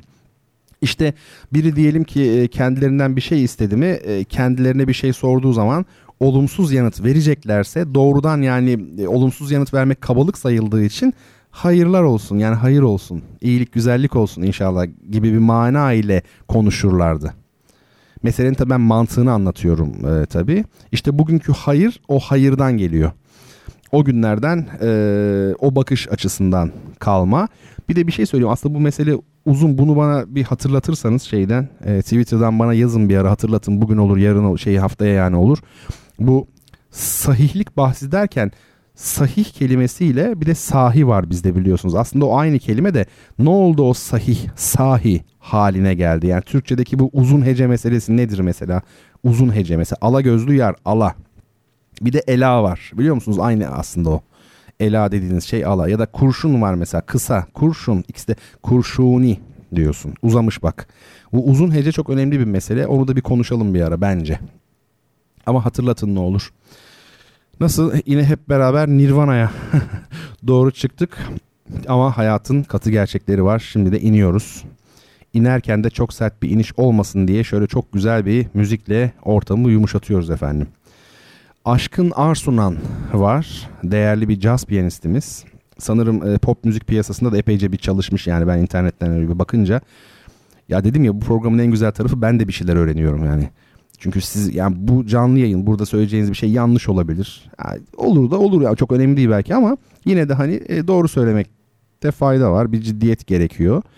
Yani yanlış bir şey söylemeyeyim diye araştırıyorum, bakıyorum. O da beni şey yapıyor yani güzel yeni insanlar öğreniyorum, bakıyorum falan. Ben tabi bu pop müzik piyasasında da işler yapmış Aşkın Arsunan. O kısmını bilmiyordum ama birazdan size onun çok hoş bir parçasını dinleteceğiz. Seveceğinizi tahmin ediyorum gerçekten. Böyle bizim halk müziğimize gönderme yaparak çok enteresan bir şekilde başlıyor ama sonra çok başka yerlere kapı aralıyor. Bir caz parçası bu aslında. Aşkın Arsunan'dan Etno Karma. Sorularınızı almaya devam ediyorum. Köprüden önceki son çıkış ona göre. Hadi bakalım müzik dönüşü buradayız.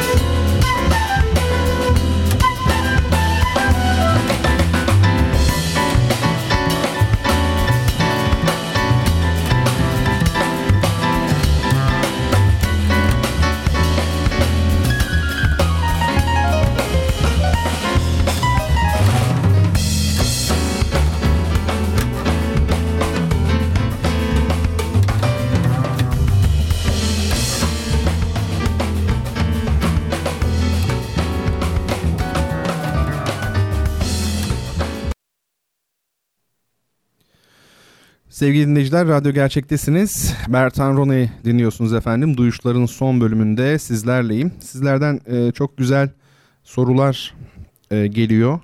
Yani güzel soru öğretici sorudur aslında. Yani ben de öğrenmiş oluyorum mesela, veya hani böyle çekmeceler gibi insanın kafasının içindeki bir takım bağlantılar, data veya işte şey, mesela ne diyeyim, yorumlar.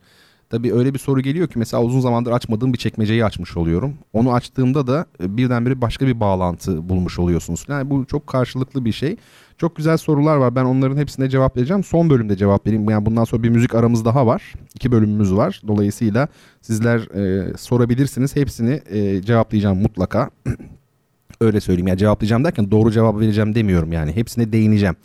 Bazısında saçmalayabilirim, bazısında doğru olur söylediğim. Yani ondan emin değilim ama doğru olduğunu düşündüğüm şeyi söyleyeceğim tabii. Bu arada neyi unuttum ben? Size soracağım soruyu unuttum. Öyle ya, bir de ben soruyordum her hafta kitap hediyesi için. Karşımda duruyor şu an kitap. Evliya Çelebi Seyahatnamesi. Hemen sorayım o zaman. Bu akşam programı uzatacağız. Sorun değil. Bir müzik arası daha yapacağız dediğim gibi. Kitap hediyeli sorum şöyle efendim.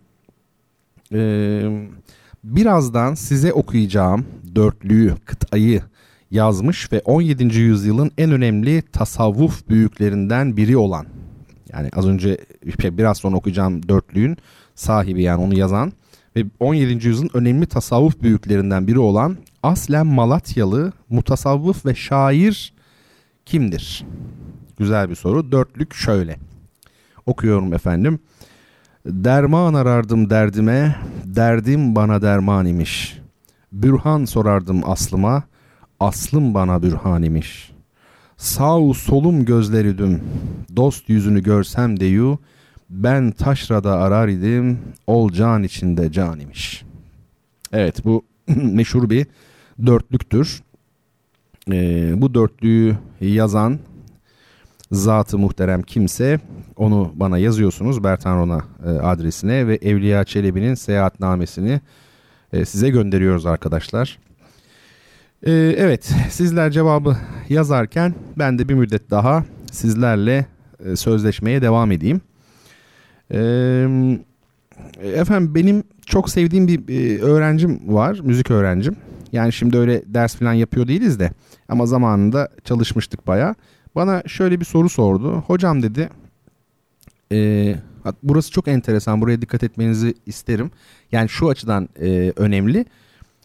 Sanat dallarının bize çok ağır gelen, bizi ürküten bazı meselelerinin aslında ne kadar rahat anlaşılabileceğine dair bir örnek olabilir bu.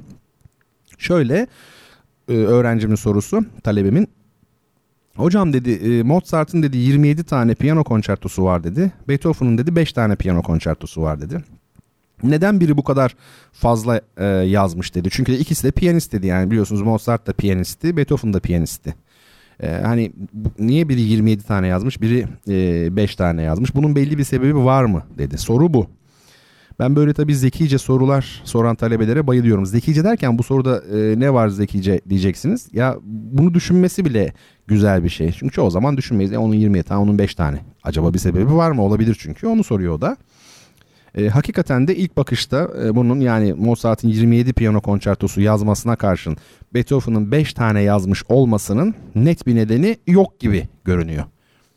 Yani paşa keyifleri öyle istemiştir diye düşünüyoruz. Yani o daha çok yatkın demek ki, piyano müziğini daha çok seviyor mesela diye düşünüyoruz. Ama biliyor musunuz, işin aslı öyle değil. Mozart'ın bu kadar çok sayıda piyano konçertosu yazmasının çok somut, elle tutulur bir nedeni var. Şöyle, şimdi Mozart'ın yaşadığı devirde hala aristokratik kültür hakimdi. Yani ekonomik anlamda burjuvazi iyiden iyi iktidarı ele geçirmişti belki, ama kültürel anlamda, hele de Mozart'ın etkinlik gösterdiği alanda aristokratik gelenekler, uygulamalar, kurallar, eğilimler, kabuller, ne derseniz deyin, baskın durumdaydı. Şimdi bu anlayışa göre besteciyle, yani bu aristokratik anlayışa göre, Mozart'ın hayatta olduğu dönemde hakim olan anlayışa göre besteci ile icracı arasında ayrım yoktu. Yani besteci ile piyanist arasında, yani icracı dediğim yorumcu, piyanist arasında ayrım yoktu. Ne demek bu? Yani Mozart'ı para karşılığı çalıştıran aristokratlar besteci ile piyanist arasında bir ayrım yapmıyorlardı. Bir besteci kendi konçertolarını piyanist olarak zaten çalmak zorundaydı. Veya tersten söyleyelim, piyanistler aynı zamanda beste de yapmaktaydılar. Zaten piyanistlikle besteciliğin birbirinden ayrılması da çok yeni bir olaydır, onu söyleyeyim. Yani çünkü bütün besteciysen zaten piyanistsindir. Yani hala günümüzde de öyledir de. O dönemde tabii hala Fransız İhtilali öncesi bir dönemden söz ediyoruz. Dikkat edin. Bir müzisyen akşamları sarayların salonlarında soylulara dinletiler, resitaller sunmak için para aldığında bestesini yapmak, sarayın orkestrasında çalıştırmak, çünkü şef diye bir şey de yok o zaman, yani şef zaten kendisi, ve nihayet solo partiyi çalmak, yani piyano konçertosu ise piyanoyu çalmak durumundaydı. Yani o paranın içine bunlar giriyordu. Normal olan buydu. İşte Mozart da bu tür işlerde çok çalıştığı için kendisinin çalmak üzere, icra etmek üzere ihtiyaç duyduğu konçertoları bizzat besteleme gereksinimi duyuyordu. Yani kendi konçertolarını yazıyor ki kendisi çalsın. Bu önemli bir şey. O nedenle Mozart'ın 27 piyano konçertosu var. Yani sayısı fazla. Tabii bu söylediğim böyle birebir belirleyici bir kural olarak öne sürülmemeli. İstisnaları vardır. Yani o dönemde yaşayıp da 3 tane yazmış olan da vardır. Ayrıca bestecilerin kişisel eğilimleri önemli tabii. Ama genel anlamda söylediklerim doğrudur. Yani müziğin oluşumunu, üretimini belirleyen toplumsal koşullar son derece belirleyicidir, emin olabilirsiniz. Sevgili dinleyicilerim, bu gece uzunca bir program yapıyoruz. Uzunsa uzun bırakalım, nasılsa öyle olsun. Saddam Hüseyin öyle demişti, hatırlayan var mı? Amerikan işgalinden önceydi galiba veya Körfez Savaşı'ndan önce. Yağmur nereden yağacaksa yağsın demişti. Hani Amerika tehdit ediyordu, artık işgal edeceğiz diye, bizim söylediğimizi yaptı. O da öyle demişti. Yağmur nereden yağacaksa yağsın demişti. Tabii sonra yağmur çok kötü yağdı. O ayrı mesele. Yıllarca Amerika'nın silahlarıyla, desteğiyle kendi insanına zulmedip de sonra Amerika'nın sana ödül mü vereceği insandı. Süresi doldu, bir bahane bulup gereğini yaptılar. Yaparken de tabii İslam dünyasının kadim doğunun en önemli merkezlerinden biri olan Bağdat'ı yerle bir ettiler. Bizler de bütün dünya gibi izledik maalesef. Başka zaten yapabileceğimiz bir şey yok. Neyse, konumuz bu değildi. Programımızın uzunluğuydu. Siz sorularınızı dediğim gibi göndermeye devam edin lütfen. Birazdan yapacağımız yeni müzik arasında sizin sorularınızı son kısımda ya da konuşalım, şu konular üzerine konuşalım dediğiniz şeyler varsa onları konuşuruz. Arada not almışım buraya. Hani beyaz ile kırmızının birlikteliğinden söz ederken suçluluk duygusu demiştik. Suçluluk duygusu. Beyaz üzerine kırmızı, yani kirlenme veya leke gösterme gibi şeylerden bahsetmiştik. Şimdi Hristiyanlık dini başından beri, şimdi önemli şeyler söyleyeceğim. Bu ilk günah dogması nedeniyle, yani Hazreti Adem'in meşhur bu ilk günahı var ya, bu günahın bütün insanlara miras kaldığı inancı nedeniyle Hristiyanlık dini en başından beri suçluluk duygusuyla iç içe bir dindir. Bu söyleyeceklerim de, yani dediğim gibi, böyle şimdi ben böyle konuşuyorum ama dinleyicilerim arasında Hristiyan olur, başka dine mensup olur. Yani bu şahsi şeyler değil, bu gündelik hayatta sokakta karşılığı olan cümleler gibi düşünmeyin. Yani bu genel manada konuşuyorum. Hristiyanlık dininde suçluluk duygusu çok ön planda. İnsan bedeninden duyulan nefret de var. Doğuştan günahkar olmak falan da var vesaire. Bunlar çok önemli Hristiyanlıkta. Zaten bu Rönesans'taki anatomik çalışmalara, modernist tıbba ve resim sanatında insan bedeninin işlenmesine, hümanizme, individüalizme falan ne derseniz deyin, hep bu insan bedeninden nefret etme psikolojisinin ivme kazandırdığı söylenir. 1000 yıl boyunca insandan nefret eder, insan bedenini yasaklarsan sonu böyle olur tabii. Neyse, karanlıktır Hristiyanlık, yani karanlığı sever, ortaçağ karanlıktır bu yüzden. Koyu renklidir, gotik karakterlidir, gölgelidir ve dediğim gibi ağır bir suçluluk duygusu egemendir. İşte o dönemdeki ordu flamalarına, esas ilginç söyleyeceğim şey bu, kırmızı beyaz üstüne, o dönemdeki ordu flamalarına, Haçlı bayraklarına falan bakarsanız, hani bugünkü İsviçre bayrağı falan var ya, o da öyle. Öyle değil, odur zaten yani. Kutsal Roma Cermen İmparatorluğu'nun sembolüdür. İşte o bayrak, şöyle bir gözünüzün önüne getirin İsviçre bayrağını, kırmızı üzerine beyazdır. Yani kırmızı zemin üzerine beyaz haç işareti var orada. Şöyle bir şey tasavvur ediyorum ben. kan gölü gibi olan bu kötü ve karanlık dünyada yaşayan suçlu insan işte ancak haçın beyazlığı ile kurtulabilir. Yani burada yine suçluluk duygusu var aslında. Ama tabii bir de Hristiyanlık adı altında yedikleri naneler, döktükleri kanlar nedeniyle duyulan bir suçluluk söz konusu olabilir. Yani iki yönlü bir şey.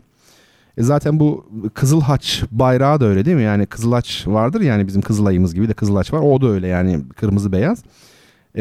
Yani 2. Dünya Savaşı'nda sadece onda değil, birincisinde de milyonlarca insan öldürdük.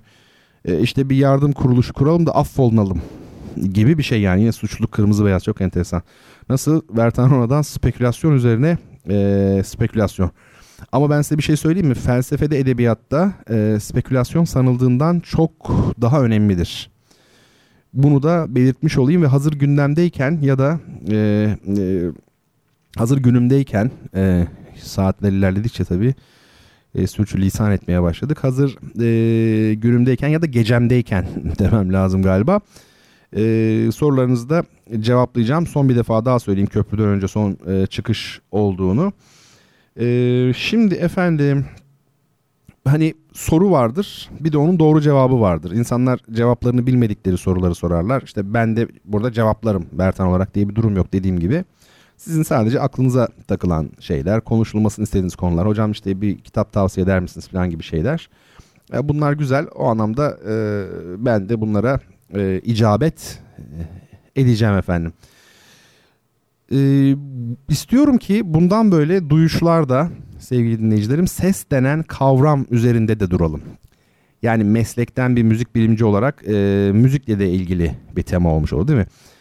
İlgi çekici olacağını da sanıyorum. Mesela işte neden Mozart'ın çok sayıda konçertosu olduğu gibi böyle ürkütücü görülebilecek bir sorunun bile ne kadar mantıklı, müzik dışı diyebileceğimiz, yani toplumsal nedenleri varmış ki o konu tamamen müzikle ilgiliydi aslında yine.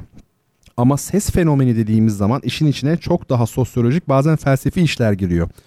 Mesela gürültü nedir? Neye göre tanımlanabilir? Veya ses ile anlam birleşince nasıl söz olur? Veya modernizm ile ses kavramları arasındaki ilişki gibi pek çok başlık açabiliriz. Şu renkleri bitirirsek, ki bitti sayılır, gri kaldı herhalde bir tek. Hemen öbür haftada inşallah ses üzerine konuşmaya başlarız. Ne dersiniz? İyi olur mu sizce? Ben iyidir diyorum ama fikrinizi bana yazın. Bir kanaat yoklaması yapayım başlamadan önce. Ya aslında Ses ve Kültür diye bir kitap taslağım var benim. Tembellikten kurtulup çalışabilirsem sezon içinde inşallah yayınlatmayı istiyorum. Orada bu konularda çok başlık vardı. Seçip oradan programa getiririm yani konu başlıklarını. Çok da güzel olur hakikaten, çünkü renkli konular, yani çok acayip işler. Çok çok ilginç yerlere uzanabilecek konular. Ben bu geçtiğimiz aylarda Hisarlı Ahmet sempozyumundaydım. Kütahya'da yapılıyor. Uluslararası bir sempozyum. Müzik bilim sempozyumu. Orada mesela bir hoca, bir profesör, müzik bilimde galiba, kayıt teknolojilerinde çok ilginç, çok güzel bir şey, proje başlatmışlar. Şehirlerin sesini bulmaya çalışıyorlar. Mesela New York'un sesi. Tabii bunu yapabilmek için şehrin farklı bölgelerinde, farklı mahallelerinde haftalarca örnek kayıtlar yapılıyor. İşte İzmir'in sesi, Bursa'nın sesi gibi. Bu sesler kaydedildikten sonra onu bilgisayarlarla çok uzun bir süreçte işliyorlar ve sentezini yakalayıp, yani bilgisayar şu sonuca varıyor: İzmir'in sesi nasıl bir ses? Bir ses çıkarıyor sana falan gibi. Yani bu meselelerin ucu açık. İşte ecnebi bunlarla ilgileniyor. Yani ecnebi öyle bir noktaya gelmiş ki, yani biz böyle işte Avrupalı şöyle, Avrupalı böyle, ya sen kendine bak önce. Ya, o kadar bilimde, sanatta gelinen bir nokta var ki onlarda feci yani, onu şey yapayım, söyleyeyim. Bu konulara bakarız yani, bunlar renkli konular. Efendim şimdi ben size bir müzik çalacağım. Avusturyalı besteci Franz Schubert'in impromptülerinden biri. Impromptu bir müzik formunun ismi. Şimdi bana uzun uzun anlattırmayın yani impromptuyu. Yani nasıl ki edebiyatta şiir, roman, öykü gibi farklı formlar varsa, biçimler varsa, müzikte de pek çok form var ve impromptu de bunlardan biri. Schubert, romantizmin çok erken evrelerinde yaşamış bir besteci. Bu nedenle Schubert'te formların kırılmaya başladığını görüyorsunuz. Bakın bu da şey gibi şimdi.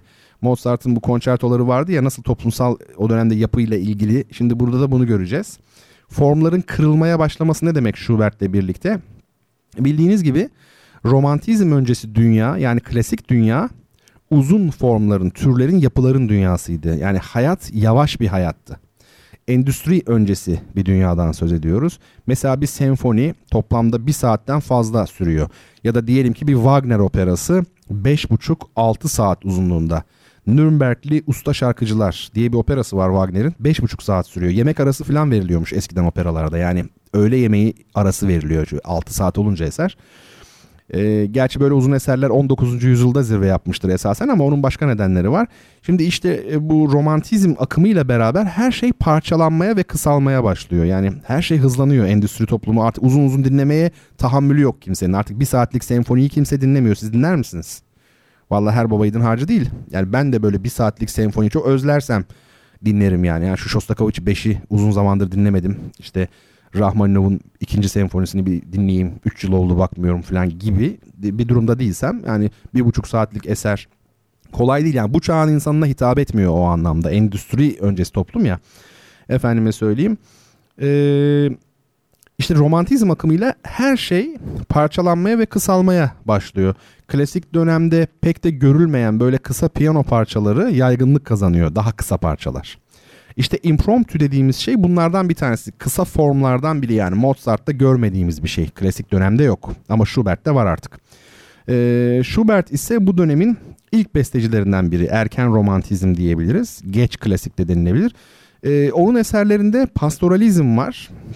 Şimdi çok acayip, yani çok acayip bir şey söyleyeceğim. Ya ben dinleyici olsaydım, radyo programı dinleyen biri, yani herhalde en çok burası önemli olurdu benim için. Bütün programda bu gece için söylüyorum. Şimdi Schubert'in eserlerinde pastoralizm var dedim. Ne demek bu?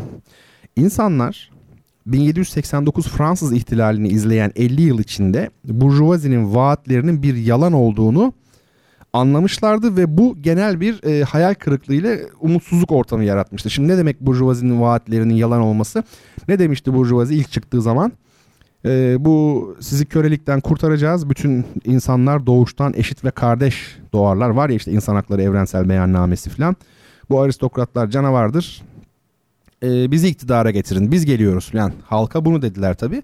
Ve geldiler de iktidara. Kabaca 1789 civarı diyelim, siyasal anlamda ele almaları. Çünkü bir iktidarın gerçek anlamda el değiştirmesinin net göstergesi siyasal iktidardır. Yoksa ekonomik iktidarı zaten yüzyıllar önce ele almışlardı belki de bir kısmen diyelim. Şimdi bu vaatlerde bulundular. İnsanlar da destekledi onları. Ama çok kısa bir zaman sonra, yaklaşık bir 30 yıl içinde belki, anladılar ki işin aslı öyle değil. Kendilerini kölelikten bile daha beter toplumsal koşullar içinde buldu insanlar. Ve bu büyük bir hayal kırıklığı ortamı yarattı. Romantizmin hüznü buradan gelir. 19. yüzyıl akımıdır romantizm. Şimdi sanatçılar ise, bizim örneğimizde müzisyenler hadi diyelim biz, hem içinde bulundukları mekandan ve zamandan uzaklaşmak istediler. Öyle değil mi? Şimdi siz hayal kırıklığına uğradınız. O zaman içinde bulunduğunuz, yani mekandan da hoşnutsuz durumdasınız, zamandan da. İkisinden de uzaklaşmak istiyorsunuz. Zamandan uzaklaşmanın 2 biçimi görüldü o dönem. Biri geçmişe gitmek, yani tarihçilik, historizm akımı. Geçmişin büyük ustalarını örnek almak. Mesela o döneme kadar geçmişle ilgili böyle büyük bir hayranlık yoktu. Ama mesela Schumann Bach Derneği kurdu. Bach biliyorsunuz çok daha eski. Bach'a büyük bir hayranlık. İşte efendim Brahms Beethoven'a hayrandı. Bach'a hayrandı. Yani geçmiş büyük ustalara büyük bir hayranlık. Farkında mısınız? Kaçıyor aslında insanlar, besteciler, sanatçılar. Neden kaçıyor? İçinde yaşadıkları çağdan. Çünkü büyük bir hayal kırıklığı yaşamışlar. Geçmişe dönüyorlar. Tarihçilik akımının 19. yüzyılda romantizmle beraber doğmasının sebebi budur. Tarih bilinci ancak 19. yüzyılda doğmuştur bu sebepten dolayı. İkinci akım ise, şimdi ben size sorayım. Bu zamandan şikayetçisiniz, geçmişe kaçtınız. Başka nereye kaçabilirsiniz? Tabii ki geleceğe. İşte zaten bu ikinci akımda aşırı bir anarşizm, gelecekçilik, yani fütürizm, bir avantgardizm şeklinde görüldü. İlk gruba dediğim gibi Brahms'ı koyabiliriz. İkinci gruba ise Wagner'le Liszt misal gösterilebilir besteci olarak. Şimdi ne kaldı geriye? Bir de mekandan kaçma meselesi vardı. Orada hoşnutsuz. İşte o noktada da modern kentten kaçıp bir kıra, bir köye sığınma özlemi söz konusu. Yani pastoralizm dediğimiz. Schubert bu özlemin en iyi gözlenebileceği bestecilerden biri.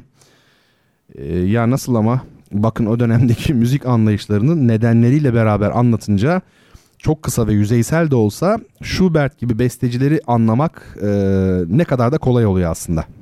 İşte mesele budur. Neyse, bu kısa kendimi övme molasından sonra devam edeyim. Tabii Schubert üzerine bir kitap yazabilecek kadar çok şey biliyorum. Tevazu göstermeyeyim bu konuda ama burada hiçbirini sıralayamam. Sadece şunu söyleyeyim. Ya, önemli olduğu için söylüyorum bunları da. Yoksa kitabi bilgi, yani data verme derdinde değilim. Zaten öyle bir şey olsa siz de hemen radyoyu kapatırsınız. Kapatın zaten öyle olursa. Şimdi önemli şeyler söyleyeceğim. Viyanalıydı. Çok ilginç değil mi? Mesela şimdi giriyorsun Wikipedia'ya. Bakıyorsun Schubert Viyanalıydı. Şu tarihte doğdu falan diyorsun. Mesela Avusturyalı Viyana falan. Ben de şunu iddia ediyorum. En önemli bilgiler onlar diyorum. Halbuki değil mi? Çok basit gibi görünüyor ama değil. Niye? Bakın şundan değil. Şimdi Viyanalıydı. 31 yaşında ölmüştü. Şimdi Viyanalı olmak Alman olmamak demektir. Her anlamda öyledir de müzikte iyice öyledir. Mesela Beethoven, Brahms, Bach hatta tam Alman müziğini temsil ederler. Oysa Schubert ile Mozart tam Viyanalıdır. Köken itibariyle söylemiyorum. Doğdukları yermiş, kökenmiş, bu değil. Müzik kültürü, dili itibariyle söylüyorum. Bu Schubert ve Mozart son ikisi yani Viyanalı olduğu için müziklerinde melodi ön plandadır. Oysa ki Almanlarda melodi anlayışı İtalyanlarınki gibi değildir. Açıkçası Alman besteciler pek melodist değildirler. İtalyanlarınki gibi dedim. İtalyanlarınki gibi değil dedim. Neden? Çünkü Viyana müziğinde bariz bir İtalyan etkisi var.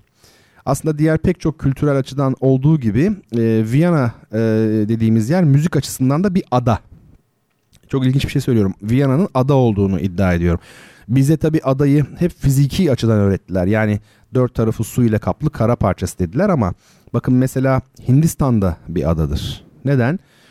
Çünkü üç tarafı suyla kaplı ama kuzeyi de geçit vermeyen Himalayalarla kaplı. Oranın da denizden farkı yok yani, hatta daha da beter. O nedenle Hindistan bir adadır bence ve yine o nedenle zaten kendi coğrafyasında kimseye benzemeyen renkli, orijinal, hareketli ve spiritüel bir kültür geliştirmişlerdir.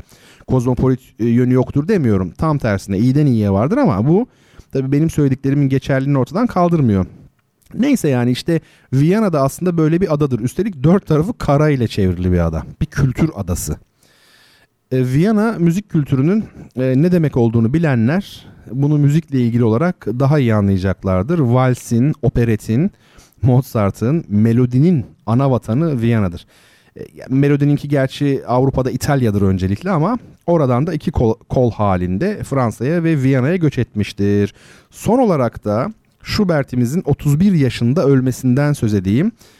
Çok enteresan bir hayattır onunki. Boyu çok kısaymış Schubert'in. O nedenle askere alınmamış. Ders verdiği soylu kızlara aşık olurmuş garibim. Ama dokunması falan tamamen yasak tabii ki. Ne haddine. Aristokrat diyoruz ya. Söylendiğine göre o kızlara bir defa dokunabilmek için dört el piyano parçaları besteleyip manuel deplasmanlara yer verilmiş. Yani şöyle, piyano için dört ele beste yapabiliyorsunuz. İki kişi piyanoya beraber oturuyor ve biri aşağı taraftan, diğeri yukarı kısımdan, öyle söyleyeyim, çalarak müzik yapıyor. Manuel deplasman ise ellerin yer değiştirmesi. Yani sağdaki kişi soldaki tuşlara uzanıyor. Soldaki kişi ise sağdaki tuşlara çalıyor. Orada besteyi o şekilde yapıyor besteci. Böylelikle elleriniz ve biraz da tabii siz birbirinizin içinden geçmiş oluyorsunuz. Değiyorsunuz yani. Schubert de garibim aşık olduğu soylu kızlara piyano dersi verirken bu tür besteler yapıp hafif temas etmeye çalışırmış. Tabii bunlar rivayet, yani öyle anlatılıyor diyelim. Schubert rüyalarında müzik görürmüş ve o nedenle geceleri gözlüğüyle uyurmuş, biliyor musunuz? Çok ilginç ki birdenbire uyanırsam melodiyi, armoniyi, o parçayı unutmadan hemen notaya alabileyim diye. Sonra kitaplarını satıp opera bileti alırmış. Aslında bu opera sevgisi tesadüf değil, çünkü opera demek aria, yani şarkı demektir, o da melodi demektir. Dedik ya, Viyana eşittir melodi diye ve Schubert'in müziği de tipik bir Viyanalı olarak son derece melodiktir. Yeri gelmişken belirteyim, kendisi klasik müziğin en büyük ve en önemli şarkı bestecisidir. Klasik müzikte de şarkı var efendim. Almanlar Lied diyorlar buna. Lied. Schubert'in bu türde 600'ün üzerinde eseri var. Opera bileti alabilmek için kitaplarını satacak kadar yoksul bir hayat süren Schubert'imiz çok ama çok genç bir yaşta ölmüştür. 31 yaşında. Evet, hani Mozart'ın 35, Chopin'in 39 yaşında ölmesini insan anlamaya çalışıyor da 31 yaş da çok erken be kardeşim. Hem de böyle bir dahi için. Ama Schubert gibi insanlarda kaç yaşında ölündüğü bir bakıma anlamını yitiriyor. Çünkü öyle ölümsüz eserleri var ki insanlık var oldukça onlar da var olacaklardır.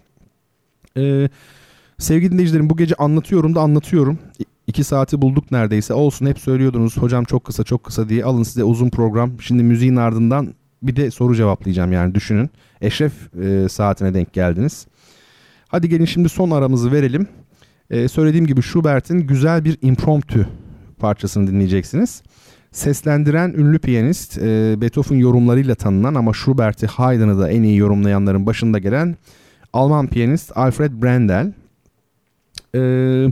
Şimdi zaten bu müziği dinlerken bu Viyana ve melodi derken neyi kastettiğimi daha iyi anlayacaksınız. Bakın şimdi ne kadar melodik bir parça gelecek. Müziğimiz çalarken ben hem sizin sorularınıza hem de benim soruma verdiğiniz yanıta göz atayım. Bertan Rona ile Duyuşlar'da ondan sonra devam etsin.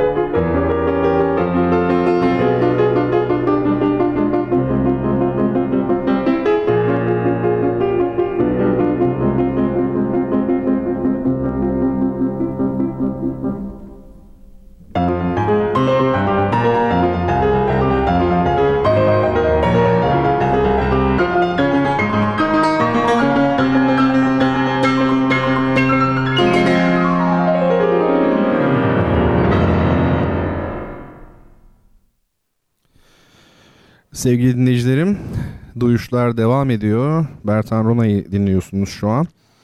Programımızın son bölümünde sizlerle beraberiz. Şimdi sorularınızı yanıtlamaya çalışacağım ve baştan sona doğru gideyim izninizle. Ama önce şey yapalım, kitabımızı kimin kazandığını bir söyleyelim. Hemen oraya geliyorum. Muhammed Ali Kızılyer. Evet, kendisi bu haftaki kitap hediyemizi kazanmış bulunmaktadır. Evliya Çelebi Seyahatnamesi'nin güzel bir cildi. Kendisini ben takibe aldım, Muhammed Bey'i. Muhammed Bey, lütfedip bana özel mesajdan adresinizi yazarsanız, adınızı, soyadınızı, açık adresinizi, arkadaşlarım da size kitabınızı en kısa zamanda ulaştırırlar. Şimdi sorulara şöyle bir bakıyorum.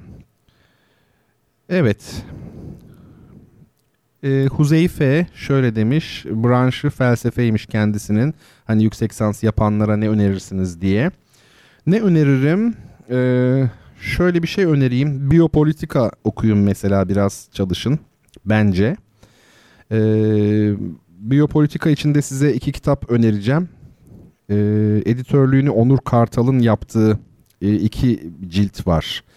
Okudunuz mu, bir felsefeci olarak edindiniz mi bilmiyorum. Biyopolitika kitabı bu. Cilt 1, cilt 2 şeklinde. Birinci ciltte Platon'dan Arendt'e biyopolitikanın felsefi kökenleri anlatılıyor. İkinci ciltte ise Foucault'dan günümüze kadar biyopolitikanın işte iz düşümlerine yer verilmiş. Editör dediğim gibi Onur Kartal. Çok önemli 2 cilttir bu. Nota Bene yayınlarından çıkmış. Tavsiye ederim, alın size felsefe kitabı tavsiyesi. Hem de öyle böyle değil, ciddi bir tavsiye bu, onu söyleyeyim. Kürşat Bey şöyle demiş. Klasik müzik, bu müziğin tarihi, oluşumu, akımlar, besteciler ve kişiliklerini anlatan tavsiye kitabınız var mı demiş.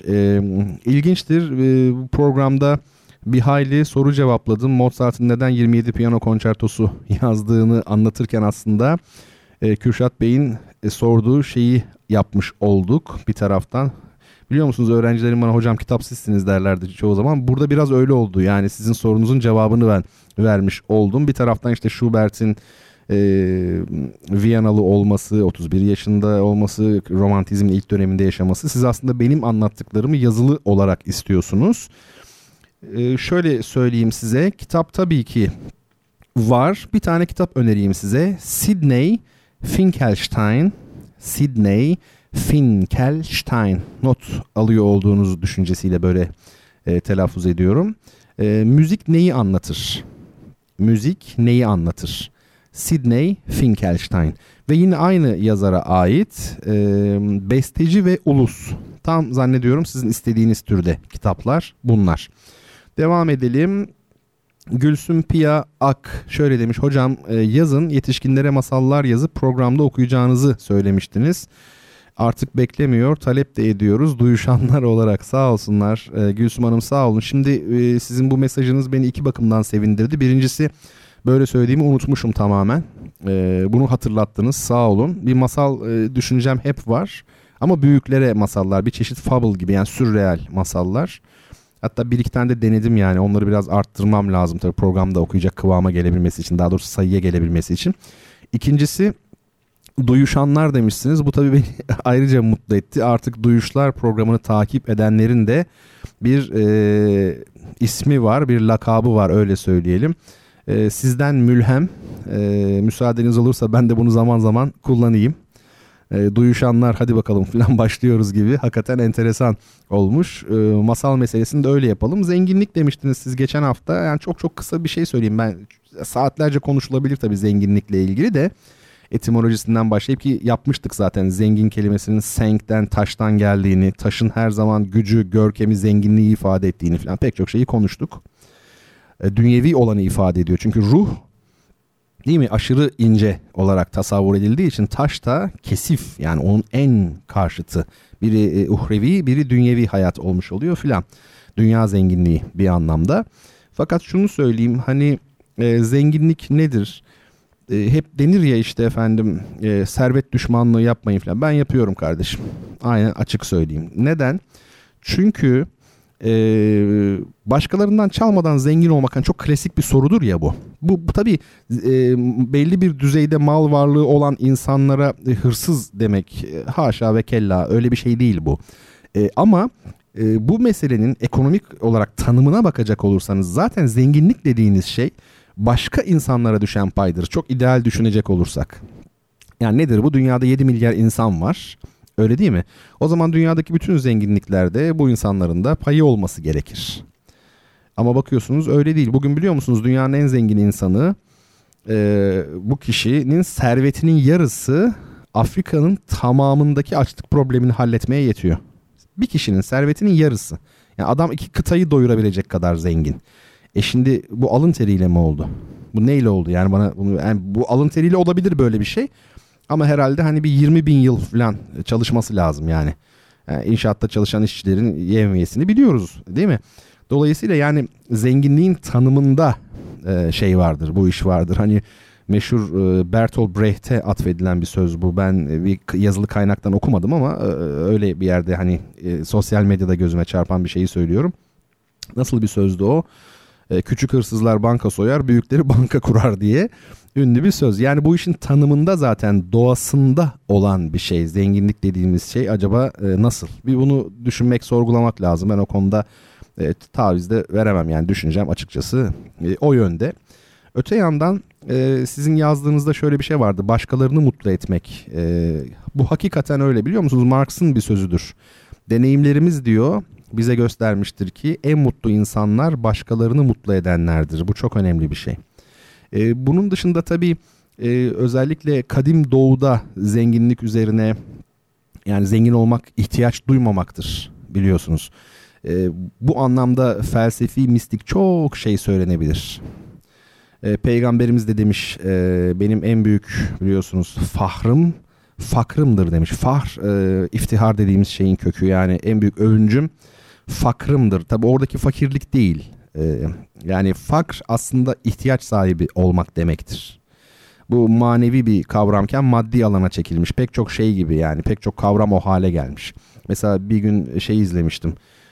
Tarık Akan'la Adile Naşit'in bir filmi vardı, işte orada evleniyorlar. Hani zorla evlendiriyor ya abisi. Adile Naşit'in abisi Tarık Akan'la onu evlendiriyor. Hakim diyorum işte, memur diyor ki kendi rızanızla mı evleniyorsunuz falan. O da diyor ki evet canım, sevişiyoruz diyor Adile Naşit. Şimdi sevişme dediğimiz aslında gülmek, gülüşmek. Konmak, konuşmak, tartmak, tartışmak. O zaman da sevmek, sevişmek, yani karşılıklı sevmek demek. Mesela bugün tamamen bedensel alana çekilmiş. Yani bunun gibi bir takım kavramlar. O yüzden daha fazla uzun girmeyeyim. Belki çok tatmin edici yanıt veremedim ama çok uzatmak istemiyorum açıkçası, ama o söylediğiniz tabii ki doğru. Yani başkalarına bir şey vermek en büyük zenginlik, ihtiyaç sahibi olmamak en büyük zenginlik. Yani adamın bakıyorsunuz dünyaları var ama gözü aç, bana göre fakir olmuş oluyor o bir anlamda. Efendim, şimdi Ece demiş ki ülkelerin alfabeleri nasıl şekillenmiş? Kültür dışa kapandıkça şekiller, semboller daha tanınmaz bir hal alıyor olabilir mi demiş. Hayır, dışa kapandıkça belki evrim göstermemiştir. Evrim göstermediği için de bugün bizim bildiğimiz şekillerden uzak düşmüştür. Böyle bir bağ olabilir. Onu söyleyeyim. Devamı da var. Avrupa dilleri ve Latin alfabesi daha geniş bir alanda kullanılırken çok merak ettiğim Kiril ve İbrani alfabesi nasıl oluşmuş mesela? Keza Hint dilleri ve alfabeleri. Kültür yoğunlaştıkça alfabe ve dilin içeriği de ağırlaşıyor mu demiş. Şöyle çok kısa söyleyeceğim tabii bunları.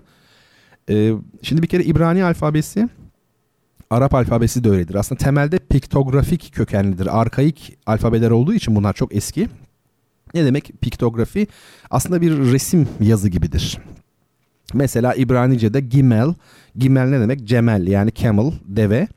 Mesela baktığınız zaman şekline deve gibidir gerçekten de. Yani o bildiğimiz eski resim yazı var ya, bugünkü Çince gibi mesela, o yıllardan kalma, çok çok eski olduğu için o halde daha sonra bu heceleri karşılayacak hale gelmiş. Bugün bildiğimiz modern fonetik alfabeye dönüşmüş zaman içerisinde. Bunlar kadim alfabeler. Çok alfabe değiştirmemek çok önemlidir. Yazılı kültür her şeydir. İnsanların bu dil bilimiyle ilgili konuşurken en çok ıskaladığı, ben de tabii ki bir dil bilimci değilim ama görüyorum. Konuşma diliyle yazı dilini birbirinden ayırt edemiyorlar. Bu çok önemli bir şey.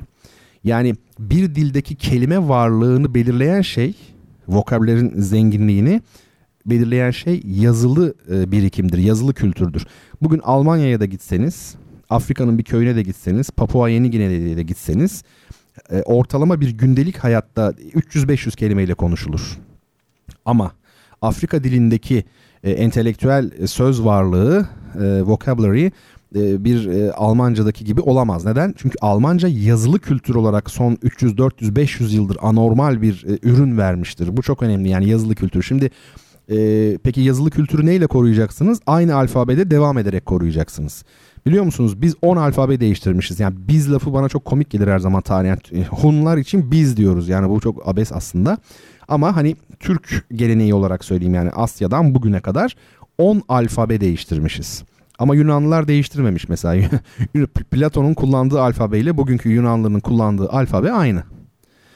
Dolayısıyla bu konuda bir bahtsızlığımız var yani maalesef. Çünkü geçmiş birikimi olduğu gibi atıyorsunuz siz. Mesela bir müzikoloji mezunu, hatta felsefeci diyelim, mesela Huzeyfe sevgili dinleyicim.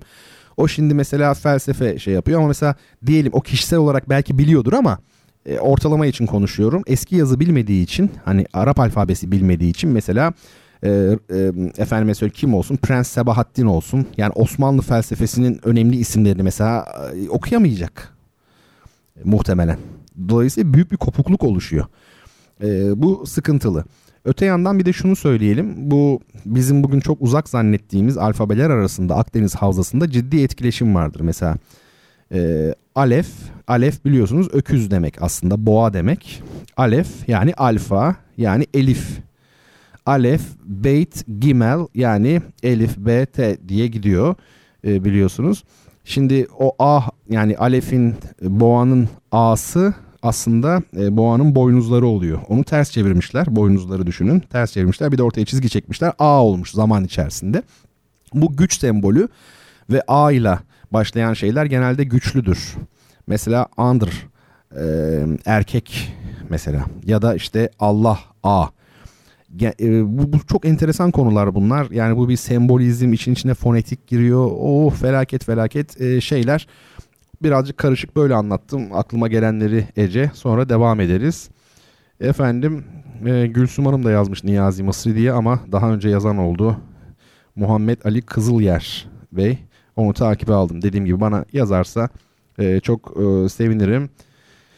Evet, şöyle bir bakıyorum. Hocam bir günde Dimitri Shostakovich hakkında konuşursanız çok sevinirim demiş sevgili Gizem. Olur, neden olmasın, konuşurum tabii. Özel spesifik bir şey varsa istediğiniz, yani Shostakovich ama nesi yazabilirsiniz. Ve duyuşanlar, evet, kullanmanız bizi memnun eder demiş Gülsüm Hanım. Estağfurullah hocam, ne müsaadesi demiş. Peki, çok teşekkür ederim zarafetiniz için. Evet, yavaş yavaş artık sorularımızın da sonuna gelmiş olduk.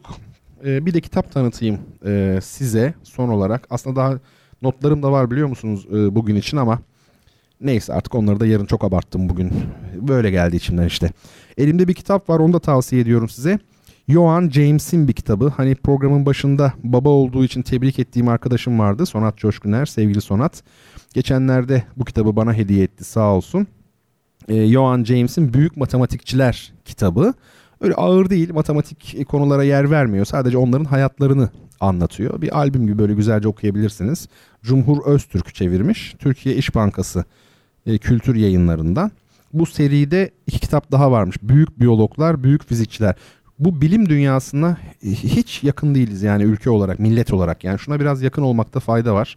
Bakın ne güzel, büyük matematikçilerden kimler varmış mesela. İşte Gauss, Euler, daha büyük matematikçiler Laplace, efendime söyleyeyim, değil mi? Bunların hepsi bu kitapta var.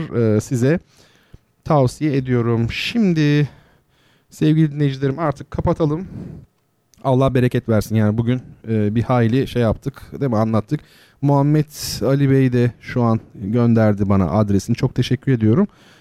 Ben kitabınızı arkadaşlara söyleyeceğim. Size gönderecekler Muhammed Bey. Efendim, son olarak dinleyeceğimiz müzik ne biliyor musunuz? Kırıka adlı bir grup var. Bu Kırıka grubunun Kabasaz diye bir albümü var. Sevgili yönetmenimden öğrendiğim kadarıyla bu ikinci albümleriymiş Kırıka'nın. Ben aslında bu CD'yi şeyden almadım, böyle bir mağazadan almadım. Bu grupta çalan, bas gitar çalan Hasan Devrim Kınlı var. O benim yakın arkadaşım. Çok uzun zamandır görüşemiyoruz maalesef ama İzmir'den arkadaşım. O kendisi getirmişti bana, bak bizim albümümüz bu diye çıktı diye. Ben o zaman almıştım bu albümü. Şimdi radyo programıyla beraber tekrar gündeme geldi, dediğim gibi biliyorsunuz. Hep söylüyorum bunu. Muhammed Bey, bir hatıra olarak saklayacağım. Küçük bir not düşerseniz sevinirim. Tabii not düşerim mutlaka. Hiç merak etmeyin. Ben teşekkür ediyorum size. Şimdi bu şeyde, albümde 2 numaralı parça Kabasaz. İsmi Kabasaz. Ben hani programda çok değişik müziklere yer vermeye çalışıyorum. Bu müzik hakikaten şey, böyle çok özgün bir sentez gibi. Çok değişik. Kimler varmış Kırıka grubunda? Efendim, Salih Nazım Peker varmış. Hasan Devrim Kınlı varmış. Var arkadaşım, onu biliyorum. Orçun Baştürk varmış. Ve Murat Ferhat Yegül varmış. Kırıka'nın Kabasaz albümünden 2 numaralı parça, ki o da zaten Kabasaz ismini taşıyor. Sevgili dinleyicilerim, bu gecelik de, bu haftalık da programın sonuna gelmiş olduk. Haftaya aynı gece diyelim, aynı gün diyelim önce, aynı saatte tekrar sizlerle bir arada olabilmeyi umuyorum. Tekrar görüşene dek esen kalınız efendim.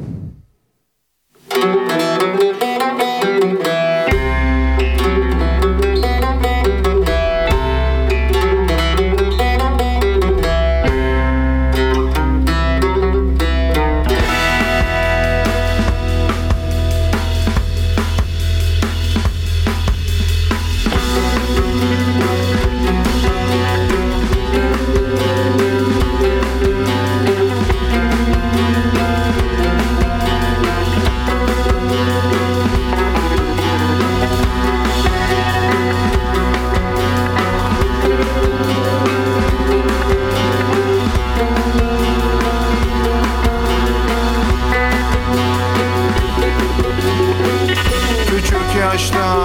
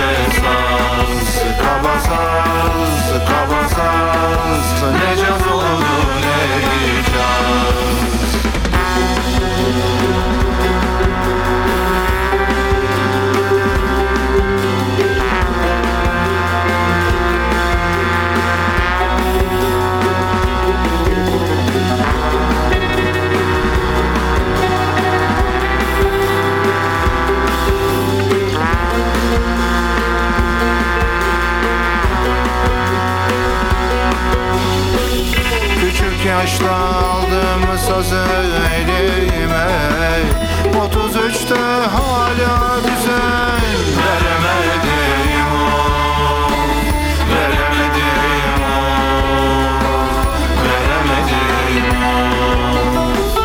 o, 35'te hala güzel. Veremedim o, veremedim o, veremedim o. Kabasaz çalamadım ince saz, kabasaz.